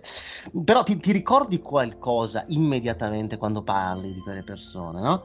Di Berlusconi pensi solo a scandali sessuali, ehm, prescrizioni, eh, a rapporti con la mafia per i quali i suoi principali collaboratori sono stati condannati e lui no, Dell'Utri in carcere c'è finito per qualcosa. Cioè, ricordi sempre cose che stanno nella persona di Berlusconi e mai nell'azione e nell'ideologia politica. È pazzesca sta cosa qua, eh? Sì. Qualcuno ti direbbe anche Mm, e questo è successo perché non gliel'hanno fatto fare. Sì, vabbè, grazie. Certo. Ma lui, l'ha, sem- lui l'ha, de- l'ha, sempre detto questo. Sì, è colpa dei comunisti che non mi fanno fare la rivoluzione liberale. Detto I molto giudi- in sintesi. I, i, I giudici sì, comunisti, giudici. le toghe rosse. Esatto, i giudici e poi l'im- l'impalcatura del potere italiano. Nel senso che il, potere, il presidente del consiglio non ha abbastanza potere secondo Berlusconi. Questo lo, lo, lo, disse anche durante l'intervista famosa ad Anno Zero con Santoro. Eh? Uh-huh. Intervista epica. Questo lo disse anche in quell'intervista, che fondamentalmente per come è fatta la struttura del potere in Italia, il Presidente del Consiglio ha pochissimi poteri, quindi non è da attribuire a lui la colpa se questa rivoluzione liberale non è mai stata fatta, che è una cazzata inenarrabile, perché voglio dire, eh, se uno vuole far danni, può farne finché vuole, o se vuole fare del bene può farlo finché vuole. Nel senso, se vuoi far politica e sei al governo e sei al potere, lo puoi fare. I 5 Stelle il reddito di cittadinanza l'hanno fatto, eh, per dirne uno. Sì. Eh, che poi venga tolto è un altro par di maniche, però per l'appunto se vuoi fare politica in Italia e c'hai il potere, sei al governo, la politica la puoi fare. Ed è la critica che posso fare al centro-sinistra che tutte le leggi che non ha fatto adesso gli viene fuori che vuole farle dall'opposizione, però vabbè. Eh, però ecco, Berlusconi ha sempre trovato il, uh, qualco, qualcosa che giustificasse le sue... il fatto di non aver fatto le leggi o comunque di non aver compiuto questa rivoluzione liberale. E ovviamente attacca chi? Attacca lo Stato, attacca i giudici e attacca gli avversari politici. Però tant'è. Giorgio, cosa ci ricorderemo di Berlusconi? Berlusconi ci ricorderemo. Questa è la risposta. Berlusconi. Bene Giorgio, dopo aver parlato per l'appunto di, di Silvio Berlusconi, secondo me abbiamo affrontato in maniera anche intelligente il tutto, non per autolodarmi. Sì, sì. Però è stata molto dignitosa la nostra, la nostra analisi, non abbiamo detto stronzate o banalità del tipo siamo più liberi! Eh, perché è morto. No, ehm, Oppure piangiamo adesso. un grande italiano. Il migliore degli italiani, il più grande degli italiani il padre dell'Italia, Silvio Berlusconi, è deceduto. No, dai, eh, siamo stati bravi. Mi tocca dire che siamo stati bravi. Pla- clap, clap a noi. No, eh, schiena dritta, giornalismo anglosassone. Anglosassone, anglosassone, terzissimo. No, eh, Giorgio adesso um, sarà una chiusura lunga, però andrei per l'appunto ad analizzare eh, il fatto che poteva, aver, che poteva compromettere per l'appunto o cambiare le sorti della guerra in Ucraina. Non è detto che non lo cambi, che non le cambi nel prossimo futuro. Uh, um, però ecco, vorrei parlare con te eh, di, di, quello che è successo con, per l'appunto con il gruppo Wagner e con Yevgeny Prigozhin.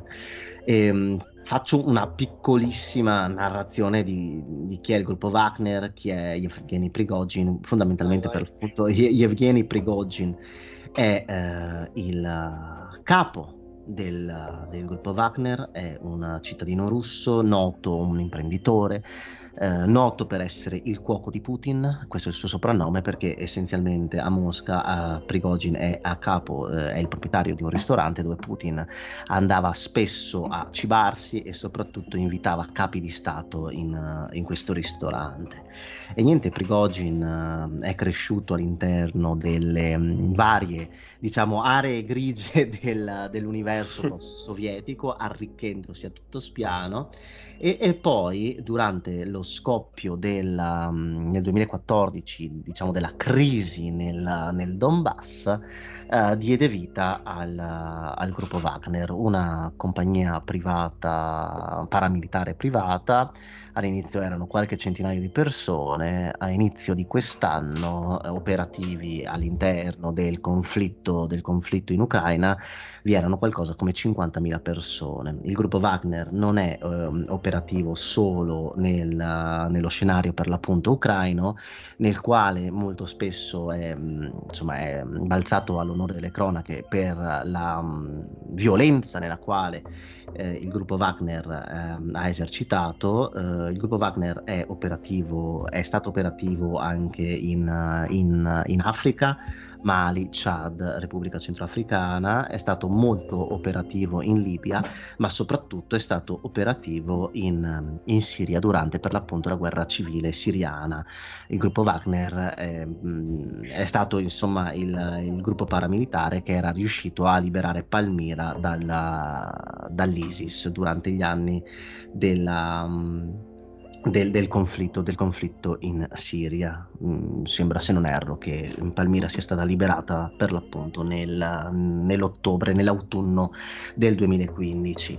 E, um, conflitto siriano molto complesso, non penso sia il momento di, di, di, di andare a, a, a, ad affrontare il conflitto siriano. Fondamentalmente la Russia appoggiava il, uh, e appoggia tuttora il regime di Bashar al-Assad e, um, era in campo contro l'ISIS, contro l'ISIS vi erano in campo anche gli americani, contro l'ISIS vi era in campo anche in tutto l'universo curdo, eh, pur in posizioni conflittuali eh, questi vari gruppi erano uniti nel contrastare, nel contrastare l'ISIS. Poi è intervenuta la Turchia che come sappiamo non gliene fregava niente dell'ISIS, ma il principale nemico della Turchia erano i curdi e la Turchia eh, banalmente ha invaso una un paese sovrano, ovvero sia la Siria, semplicemente per mantenere una trentina di chilometri di cuscinetto tra eh, il territorio eh, diciamo controllato dai turchi e la, il confine turco. E, vabbè, torniamo a noi. Gruppo Wagner gruppo paramilitare, mh, mm, ideologicamente spostato a destra sul nazionalismo russo più ortodosso, eh, operativo in vari scenari, molto operativo negli ultimi due anni, per l'appunto un anno e mezzo nel conflitto ucraino e eh, il gruppo Wagner per l'appunto comandato da questo Yevgeny Prigozhin. Il gruppo Wagner, come detto, si è macchiato anche delle, delle cose più, più, mm, più mm, diciamo pesanti all'interno della situazione del conflitto, del conflitto in Ucraina e all'interno all'interno del, degli, de, dell'esercito presenta per l'appunto mercenari, ma soprattutto carcerati che sono stati liberati dalle carceri russe proprio per poter insomma dispensare eh, per poter essere insomma liberi dal, dal, carcere e servire il proprio paese attraverso questa, mh, questo gruppo paramilitare. Che è successo? È successo che erano mesi che comunque Perigogin era ben poco soddisfatto di quello che stava avvenendo in Ucraina. Come sappiamo l'Ucraina è armata dai paesi NATO, l'Ucraina sta resistendo in maniera diciamo quasi inaspettata da un anno e mezzo, una resistenza anche attiva nel senso che non sono lì ad aspettare che la Russia uh, arrivi per respingerli, ma semplicemente il gruppo va, il, uh, l'esercito ucraino sta uh, riconquistando lentamente pezzettini di territorio perché la Russia ha delle difficoltà abbastanza nette in quello che è il conflitto. Il conflitto doveva essere una, un conflitto rapido, una blitzkrieg, invece si è rivelato un conflitto per l'appunto di posizione. La Russia ha sì conquistato territori, soprattutto nel sud-est del paese, però uh, sta di fatto che siamo in stallo e eh, al momento, parliamo di al momento, le situazioni della guerra sembrano un po' più, diciamo, volgere verso l'Ucraina che per la Russia. La Russia è spaccata internamente, ha problemi per l'appunto di vario genere, re- è resistita più del, di quello che molti si aspettavano, soprattutto dopo la fuoriuscita di tutto l'universo occidentale a livello industriale e a livello economico. Um, però ecco, al momento abbiamo una guerra uh, che essenzialmente è ferma, è di posizione, ci sono delle controffensive da parte ucraina um, e lo stesso per l'appunto, lo stesso Yevgeny Prigozhin durante i mesi scorsi aveva criticato pesantemente il, il governo e soprattutto il ministro Shoku, che è il ministro per l'appunto della difesa, per il, mm, della difesa russo, proprio per il fatto che uh, l'esercito e il gruppo Wagner mancavano di munizioni, mancavano di assistenza, che fondamentalmente tutta questa azione promessa con forza e violenza da Putin non, non, stava avvenendo e quindi si lamentavano sia delle armi, delle munizioni, ma anche della, di come era condotta da parte, come era condotta la guerra da parte del ministro, del, del ministro del Ministero della Difesa. E, um, critiche, critiche, critiche, critiche, critiche. Prigozhin voleva fondamentalmente far saltare la testa di, di Shoku eh, e sta di fatto che a un certo punto eh, come avete visto, eh, la Wagner ha preso e dal confine con l'Ucraina si è spostata e nel giro di due giorni è arrivata a 200 km da Mosca, eh, occupando prima Rostov sul Don, città fondamentale nel sud della Russia, al confine con l'Ucraina, è una zona diciamo strategica perché eh, confinante con il Donbass e quindi luogo per l'appunto di rapida vicinanza sia a livello di approvvigionamenti sia a livello di spostamenti militari e, e hanno, marciato, hanno marciato con, si dice, si narra tra i 5.000 e i 10.000 uomini verso Mosca eh, proprio per far saltare la testa del, de, de, de, diciamo, degli uomini vicini a Putin. Uh, Prigozhin in uh, un discorso video ha dichiarato che fondamentalmente um, era iniziata una guerra civile era iniziata una guerra civile, che la guerra civile insomma era, era partita in Russia, eh, creando chiaramente scalpore eh, su, a livello mediatico internazionale, eh, perché insomma una guerra civile in Russia era totalmente inaspettata, e, ehm, però eh, anche mh, dando delle dichiarazioni in qualche modo controverse che eh, che non so come verranno gestite da oggi in poi, nel senso ha dichiarato che fondamentalmente non verrà nessun tipo di pericolo di invasione della Nato o di attacco della Nato alla Russia dalle postazioni ucraine, che è stata una guerra gestita male e soprattutto per delle motivazioni che non, non avevano alcun senso, nel senso mh, Prigozhin in quel discorso televisivo, oltre ad aver dichiarato eh, la guerra civile, fondamentalmente un attacco diretto al potere centrale, ergo a Putin, ha dichiarato anche che le motivazioni azioni eh, scatenanti la guerra non avevano alcuna ragione d'essere, che è, è, di una gravità inaudita se si pensa che comunque è una critica che sta avvenendo dal capo di un gruppo paramilitare specializzato eh, che fa base al potere centrale. E quindi, partito questa, questa avanzata, eh, pare non si siano sparati troppi colpi. Eh, a un certo punto, arrivati a 200 km da Mosca, la Wagner si ferma Prigozhin concorda con eh, il presidente bielorusso Lukashenko il ritiro, la Wagner è tornata indietro e eh, Prigozhin e i suoi principali suoi uomini sono stati diciamo delocalizzati in, uh, in Bielorussia a Minsk e adesso la situazione è, è, è questa. La Wagner non è più attiva nel conflitto, eh, diciamo eh, in maniera diretta da Prigozhin.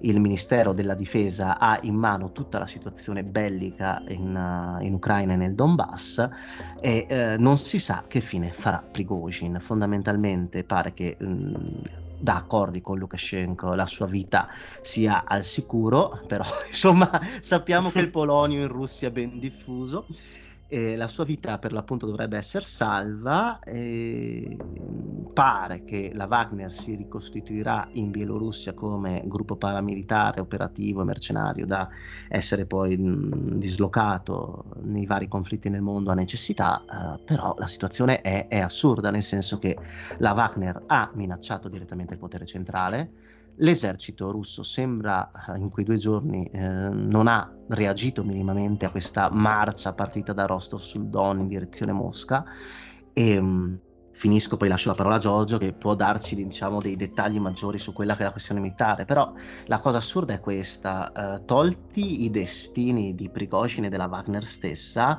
mm. ehm, penso che Prigozhin abbia messo in evidenza come il potere centrale in Russia non sì. fosse e non sia saldo come molto spesso tutti quanti fuori diciamo dalla, dai confini della federazione russa ci si aspettava.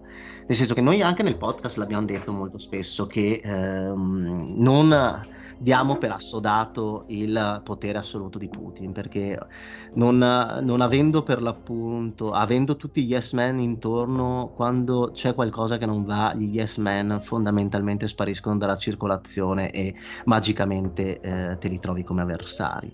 E, e, e, quindi tolto magari eh, il perché tanti hanno detto eh, ma sarà un'operazione alla Erdogan nel lontano, nel lontano 2016 probabilmente è solo stata una mossa per rinfo- rinforzare il potere io non la vedo così vedo un esempio proprio in maniera abbastanza plateale il fatto che forse a Mosca non stanno dormendo sonni tranquilli eh, visto anche che per l'appunto c'è una guerra che dura da un anno e mezzo, nella quale comunque i risultati auspicati non ci sono stati, e l'abbiamo detto più volte anche qui, non si sa quali saranno i risultati di questa guerra, eh, però di sicuro Mosca non si aspettava questa situazione qui.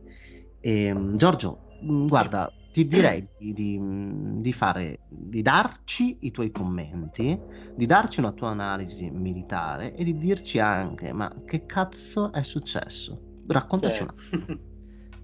So Beh, che è prim... difficile, eh, me ne rendo totalmente sì, conto. Non è che però... sia difficile, è... È, diventa quasi una sorta di, di, esercizio di stile, anche abbastanza difficile, ma nel senso non tanto di reperire informazioni quanto a un certo punto devi quasi inventarti le cose perché dalle cose che si sono lette, scritte, sentite eh, da, da, sabato in poi, cioè dovrei fare una lista molto lunga di, di, cose veramente inverosimili che sono state dette. Partiamo per esempio col fatto che dalle, sì, dalle prime avvisaglie che appunto eh, Prigogine e la Wagner stessero marciando su Mosca, c'erano addirittura quelli che cominciavano a pensare oh, ecco finalmente Putin verrà deposto e ci sarà un nuovo presidente in Russia e la guerra finirà. Beh, quelli sono degli idioti perché sono degli esatto. idioti. Infatti Scusami, volevo... la, la, dico così in maniera netta. Sì, no, sono, dei, sono dei, dei, completi imbecilli perché non avete capito un cazzo se pensate una cosa del genere. Cioè, sapete chi è Prigogine? Cioè, non mi sembra un liberale cresciuto alla scuola di Enaudi, no? cioè, No, è solo un ultradestro, forse peggio di Putin. Però, sì, vabbè. cioè proprio una roba, un macellaio della peggior specie. Qua qualcuno che addirittura si stava bagnando per il fatto che stessero per deporre Putin. Vabbè, lasciamo stare. Questa l'ho voluta dire come prima cosa, almeno sgomberiamo il campo da, dalle castronerie complete e ci, ci, ci, dire, ci, concentriamo su qualcosa di un attimino più serio. Ecco. Grazie.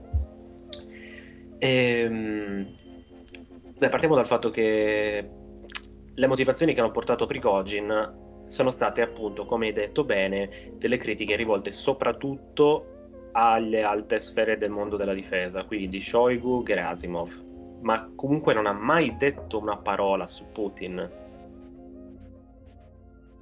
Mai, mai, mai. Esatto. Mai.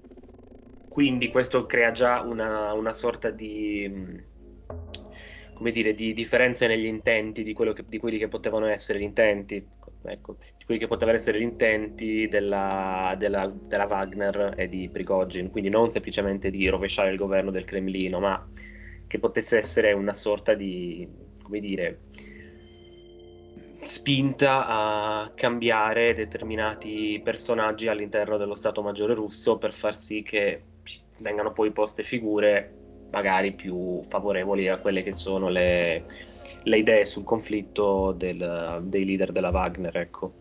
Guarda, quando è successa questa cosa qua, Giorgio, poi ti rilascio di nuovo la parola, io ho mm-hmm. pensato alle SS e le SA. Non so per quale motivo, ma è la prima cosa a cui ho pensato. Ah. Cioè un conflitto interno fra due, diciamo, stesse sfere che stanno dalla stessa parte della medaglia semplicemente una questione di posizione di potere interna al sistema di potere russo. Sì. Io l'ho pensata così. Ma è la prima cosa che mi è venuta in mente, sai, quando è successo. Ti rilascio la parola, piccolo intervento da fuori, però cioè, mi è venuta in mente questa cosa qua appena era successa questa cosa di Prigozhin.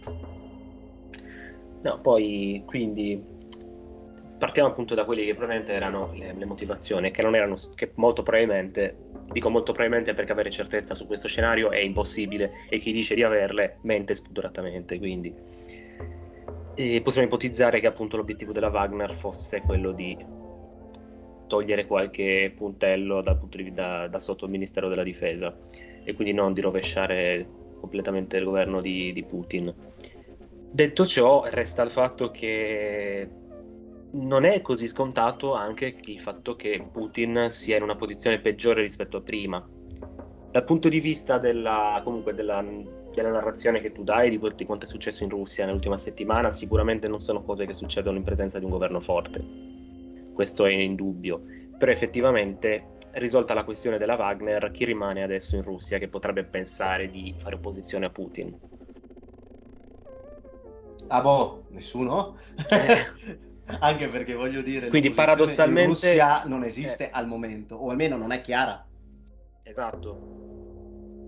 Non esiste un'opposizione, quindi fondamentalmente se Prigogine poteva rappresentare una sorta di opposizione, diremmo bella cazzo di opposizione Resta il fatto che si parla di una, appunto, di una dialettica interna tra le parti in conflitto. Poi sul fatto che invece di fare una informativa in Parlamento si divertono a fare i, i signori della guerra è, è, è, un altro discorso che ci dice lunga sulla maturità istituzionale di un paese, almeno dal punto di vista dei nostri standard, che non è detto che siano universali, però non entriamo nel relativismo, se no perdiamo qualsiasi punto di riferimento. Certo. Quindi non è detto che Putin esca necessariamente peggio di come, di come sia cominciata, secondo me perché comunque ha risolto il problema che comunque perdurava da tempo della, della, Wagner, perché adesso non ci sarà più Prigozhin che abbaia contro le alte sfere della difesa russa tutti i giorni dall'Ucraina. Poi ha risolto anche il problema dell'inquadramento stesso della Wagner, perché ci ha provato diverse volte a dare un, um, come dire, uno status legale ben definito e tirarle fuori dalla, dalla zona grigia. Non ce l'ha mai fatta, questa è l'occasione giusta poi per, per farlo. Poi, detto ciò, eh, ecco le, le, sorti di, di Prigogine. Adesso, il fatto che sia stato appunto delocalizzato in, in Bielorussia non è detto che poi possa succedere. Adesso è stato detto che non interverrà più nel conflitto in Ucraina. Ne siamo davvero sicuri? Ci fidiamo di quello che dicono? O che magicamente dal nulla Kiev si trova accerchiata da Si nord. trova un altro, fon- eh. un altro, fronte aperto dalla Wagner, quindi magari neanche dalla Russia, capito? Cioè neanche dalla Bielorussia. Del tipo, eh no, è Prigogine, eh, ha, ha, cercato di rovesciarmi, adesso in Bielorussia c'è i suoi uomini là e sta attaccando la, l'Ucraina, non posso farci nulla. Cioè... Beh, questo, questo, questa è una cosa a cui ho pensato anch'io, sinceramente. Dal, dalla Bielorussia. La Bielorussia non è mai stata in conflitto aperto con l'Ucraina. E, ehm, ovviamente la Bielorussia è un paese non alleato di più della Federazione russa, però non c'è mai stato un conflitto aperto. Ricordiamo che Bielorussia e eh, Ucraina confinano, eh, hanno un bel confine e, e nulla è partito ed è uscito da lì in quest'anno e mezzo di guerra. Se dovesse partire qualcosa da lì, eh, l'Ucraina chiaramente si trova attaccata da più fronti, da nord, da nord-est, da est e da sud-est. Sì. E sarebbe qualcosa di ben diverso da reggere, soprattutto perché Kiev è molto vicino, vicina al confine, ucra- al confine bielorusso. Quindi sì, il fatto che a Wagner possa essere utilizzata anche da questo punto di vista è uno scenario da prendere in considerazione. Poi c'è anche la questione che effettivamente dobbiamo vedere anche chi ci guadagna da tutto questo alla fine. Prigogin esce di scena, se le cose vanno come vanno dette, esce di scena con la vita salva. Poi fossi in lui non berrei del tè nei prossimi 15 anni, ecco. Però per il resto eh, diciamo che dovrebbe esserne uscito salvo. Poi eh, Putin si è tolto la, la, il sassolino dalla scarpa della questione della Wagner e quindi dovrebbe avere diciamo, le mani più libere e il ministero dovrebbe avere più controllo sulla situazione in Ucraina, teoricamente. Lukashenko ci guadagna un corpo scelto di giannizzeri che possono fargli da guardia personale la prossima volta che ci, sarà, che ci saranno delle rivolte nel paese. Certo. E che comunque possano difendere anche lui da eventuali, come dire, scossoni interni. Quindi visto così lo scenario non mi sembra del tutto negativo per la Russia, ecco. Poi una cosa, una cosa va detta però, giusto per, per, passare, per, passare, appunto all'aspetto militare. Cosa ne sarà del conflitto in, Ucraina, in Ucraina una volta che tu togli il gruppo Wagner dall'equazione delle forze? Ci diamo Perché per scontato che la, Wagner, che la Wagner adesso sia fuori dai giochi. Come? Diamo per, diamo per, asso, per scontato che mm-hmm. ad ora uh, la Wagner sia fuori dai giochi, cioè non prendiamo in considerazione la possibilità uh, bielorussia. Um, a livello proprio di conflitto, il fatto che non ci sia più la Wagner, cosa uh, causerà nel campo secondo te? Allora, da un punto di vista puramente teorico, quindi togliendo i 25.000 uomini della Wagner, quindi con la loro esperienza e la loro, le loro capacità, Consideriamo infatti che in molti casi sono, sono, stati quelli della Wagner che tenevano il fronte durante le controffensive ucraine, sono stati quelli della Wagner che invece a loro volta avanzavano per permettere poi alle truppe russe regolari di prendere il controllo del territorio. Quindi diciamo che il fatto che ti manchi una, una forza molto più efficiente del, dell'esercito regolare russo può avere sicuramente dei, come dire, del, delle conseguenze dirette sul conflitto. Quindi, detta così, potremmo ipotizzare che di fronte a una situazione del genere le forze armate ucraine possano guadagnare terreno in alcuni settori. Certo. Poi niente di risolutivo, però è anche detto che non sappiamo se effettivamente poi molti uomini della Wagner verranno integrati all'interno delle forze russe, perché c'era anche questa opzione sul tavolo.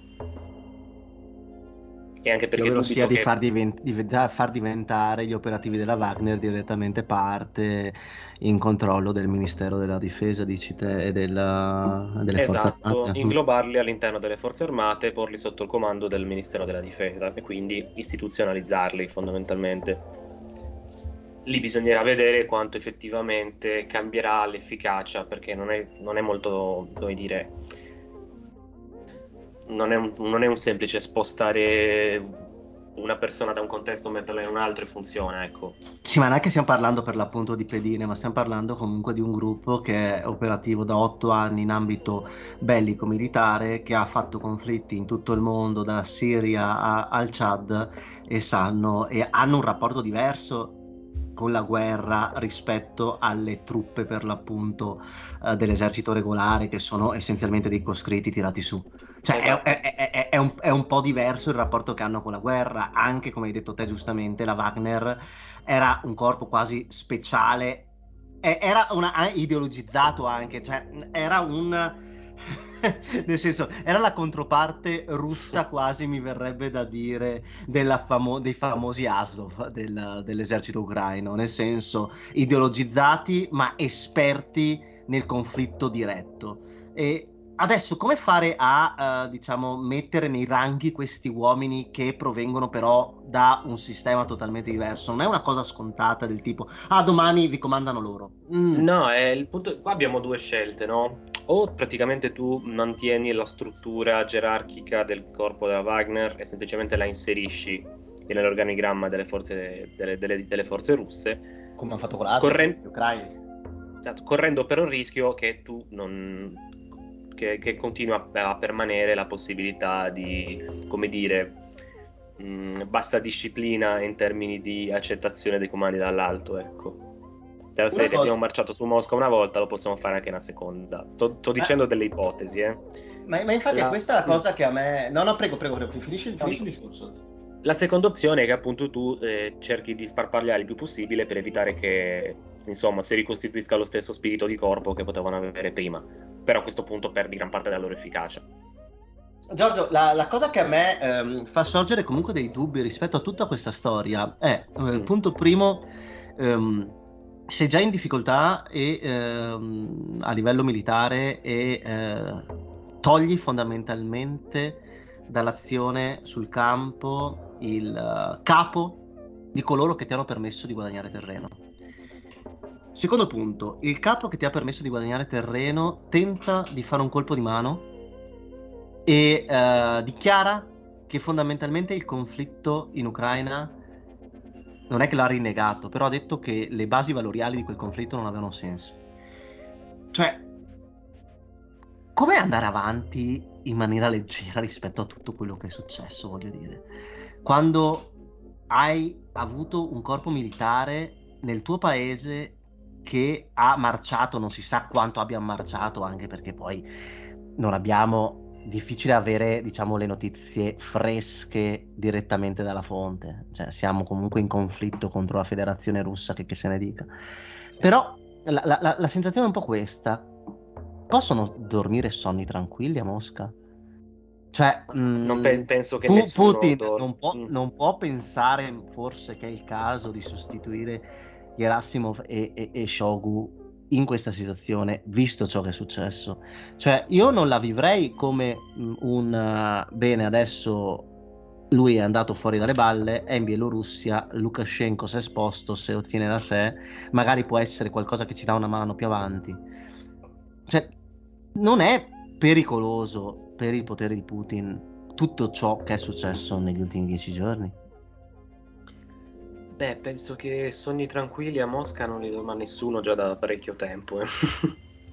Se proprio dobbiamo dirla tutta, perché è chiaro che non abbiamo una comprensione di, che, di, quella che è effettivamente la stabilità del potere di Putin. È veramente difficile da calcolare come cosa. No, non abbiamo il polso del paese, fondamentalmente. No, no, assolutamente perché non c'è permesso averlo, però sai, quando si parlava Ed è anche giusto avanza, così, non, da un punto di vista sì, strategico.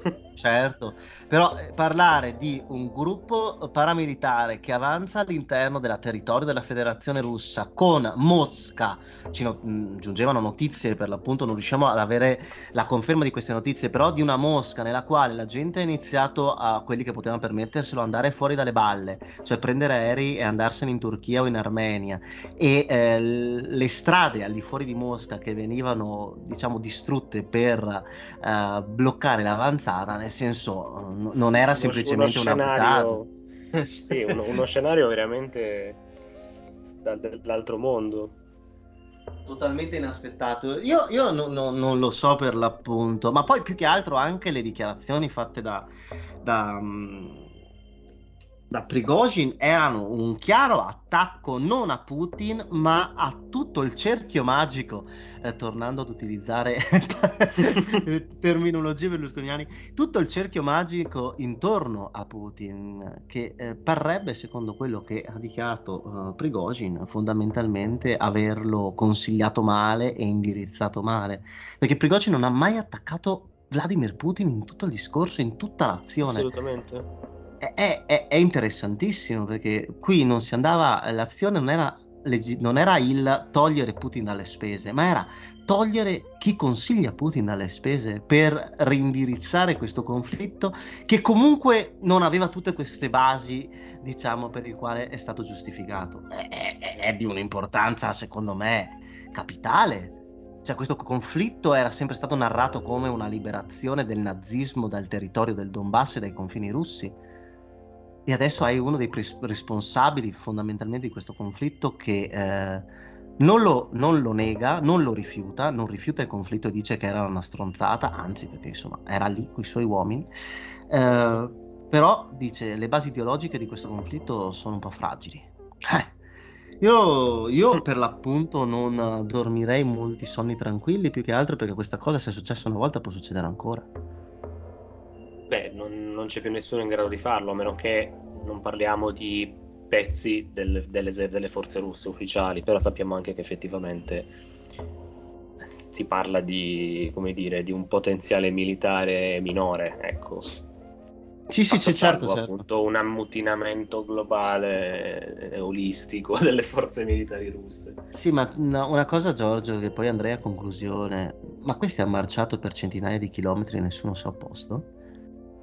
In realtà pare che qualcosa come 12 piloti dell'aeronautica russa siano stati uccisi in azione. Sì, hanno tirato, han tirato giù qualche aereo, sì, questo l'avevo sentito, ma ripeto, se eh, parte è, è, successo in Italia, si chiama Marcia su Roma, forse non è l'esempio migliore, ma se, se, dovesse partire per l'appunto una marcia d'avvicinamento dal nord Italia verso Roma, vuoi dire veramente che non metti nessuno a fermare un gruppo paramilitare? Beh, a livello... Allora, eh, qua, qua, qua, entra in gioco anche la geografia della Russia, secondo me. Ah. Perché effettivamente di fronte a queste situazioni è meglio difendere in profondità Ok, ben sapendo quindi difendere poi... solo, Rom- eh, solo Mosca in questo caso, dici tu. Sì, concentrare la difesa lì, anche perché è lì che sarebbe concentrato l'attacco. Quindi inu- sarebbe stato inutile, secondo me, da un punto di vista strategico, marciare verso la Wagner per evitare che il conflitto arrivi fino a Mosca. È più facile oh, combattere okay. vicino a Mosca, secondo me, da quel punto di vista. Territorio anche troppo perché, vasto, anche perché troppo esatto, ampie, ok, ok, ok. Anche perché la Wagner non aveva la necessità di, come dire, di attaccare la popolazione o di distruggere le città, ecco. Quindi anche all'interno di Mosca sarebbe stata una cioè più che uno scontro militare, una sorta di, cioè sì, uno scontro militare sì, però avrebbe, non, cioè non avresti avuto carri armati che sparano sulle case, cose di questo genere, aerei che bombardano, ecco. Sarebbe stato comunque qualche un conflitto a intensità non, bassa, non, ba- non bassa, ma almeno diciamo moderata, se ci fosse stato ovviamente un conflitto del genere, siamo sempre nel rame delle ipotesi e sì, sarebbe stato comunque qualcosa a bassa intensità, se non media intensità, e non avremmo avuto comunque una grande battaglia campale. Ecco. Comunque rimane Poi effettivamente, se, avessero, se fossero andati incontro al, al gruppo Wagner per, comunque per attaccarli, non avrebbero neanche avuto il tempo di negoziare. Certo, certo. Alla fine lasciarli fare, visto che comunque hai una zona cuscinetto molto ampia tra Rostov e Mosca, a quel punto hai anche molto tempo per negoziare e capire se puoi risolvere la situazione senza dover effettivamente combattere. E poi resta okay. il fatto che la difesa, la difesa, in profondità è qualcosa di, come dire, di molto forte nel DNA militare dottrinale russo. No, grazie per aver chiarito questi punti che erano poco chiari anche a me, perché sai, da non esperto, soprattutto di, cos- di questioni militari, mi ero chiesto... No, la mia è un'ipotesi che ho tirato fuori adesso. Eh. Non, non, sì, non... sì. Ma mi sembra anche logica perché comunque la Russia, la, la, dife- la, difesa ha dimostrato di saperla fare proprio nella propria cultura militare, nel senso, sì. cioè il, i, i, russi hanno marciato quando fondamentalmente parlo della seconda guerra mondiale, quando la, la Germania era in ritirata totale, eh, hanno fatto difes- difesa campale per lo più in tutte le posizioni, nord, penso a San Pietroburgo, Mosca e poi più sotto con Stalingrado. Comunque no, mm, interessante Giorgio, interessante. Rimane il fatto che c'è un grande eh, punto eh, interrogativo sul, uh, sul, post, su quello che accadrà, non c'è dato sapere per l'appunto perché le notizie sono poche e la situazione è veramente poco, poco chiara, uh, però uh, io per l'appunto, io, io, ti giuro, da pazzo quale sono, mi stavo aspettando il, l'arrivo del, di Prigozhin a Mosca perché ero veramente lì quasi con la bava per capire cosa sarebbe successo. E poi Deo Grazias non è successo nulla perché per, per fortuna è intervenuto Lukashenko. Um, però uh, è interessante. Anche sta cosa che Lukashenko passa per l'uomo che ha salvato la pace. Cioè... Sì, vabbè. Minchia, Lukashenko. Lukashenko è un criminale peggio di Putin, però... Io, poi, cioè, quello è capace che si trova, torna a casa e trova la moglie a letto con Putin, dice, oh guarda, sono già tornato a casa. Tale è il suo livello di servilismo nei confronti di Putin.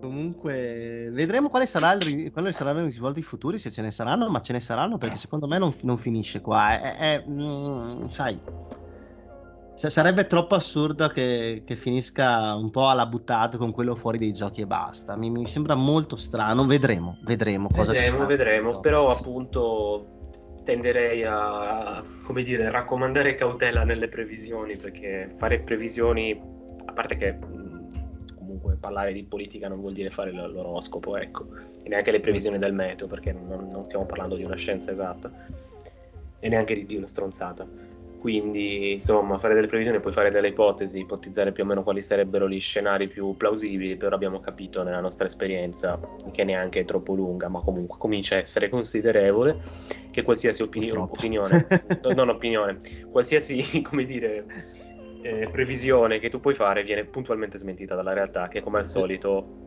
è più creativa di noi. È più creativa di noi e soprattutto ci supera in complessità. Esatto. Infatti è per quello che i complottisti non hanno ragione, perché la realtà è ben più divertente. Giorgio, avviamoci alla conclusione. Innanzitutto grazie, grazie per queste, per queste analisi sulla questione per l'appunto ucraina e sulla Wagner. Eh, abbiamo fatto una bellissima puntata, secondo me. Eh, una, una, puntata breve, concisa, breve efficace concisa. come sempre. Breve sì. concisa, no, almeno gli ascoltatori avranno qualcosa da ascoltare per le prossime. no, cercheremo di tornare un po' prima. Cercheremo di tornare ho un'idea, un'idea, fallo uscire in due settimane. Cioè adesso uscire la parte su Berlusconi, poi tra una settimana fai uscire la parte sulla Russia, così sembra che abbiamo fatto due puntate in due settimane. Pensa che genio che sono. Cazzo, dovremmo prenderci 10 giorni di vacanza e registrare tipo 25 ore di puntata e poi farlo uscire durante l'anno. Ipotizzare le cose che possono succedere, no? No, o far finta, creare scenari improbabili, no? Creare fondamentalmente una sorta di, di ucronia.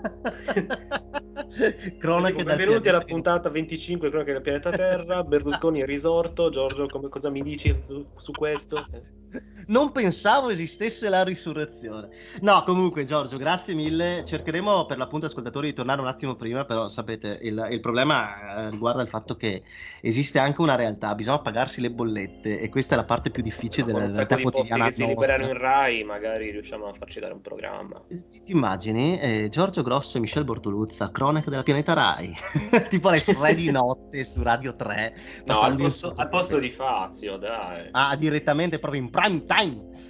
Dai, che funziona! Dai, che funziona! Chiudiamo la puntata. Audience. Audience. Ringraziamo Luca Tizi dalla Gasperina per il brodo primordiale. Giorgio Grosso, un applauso. Pa, pa, pa, applausi finti.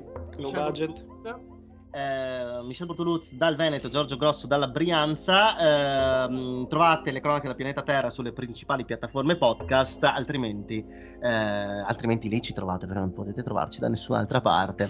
Eh, gra- venite a cercarci casa per cercateci, casa. Cercateci. Eh, ascoltatori, ascoltatrici, as- mm, persone tutte, eh, grazie. Giorgio, uno, due, tre. Aide.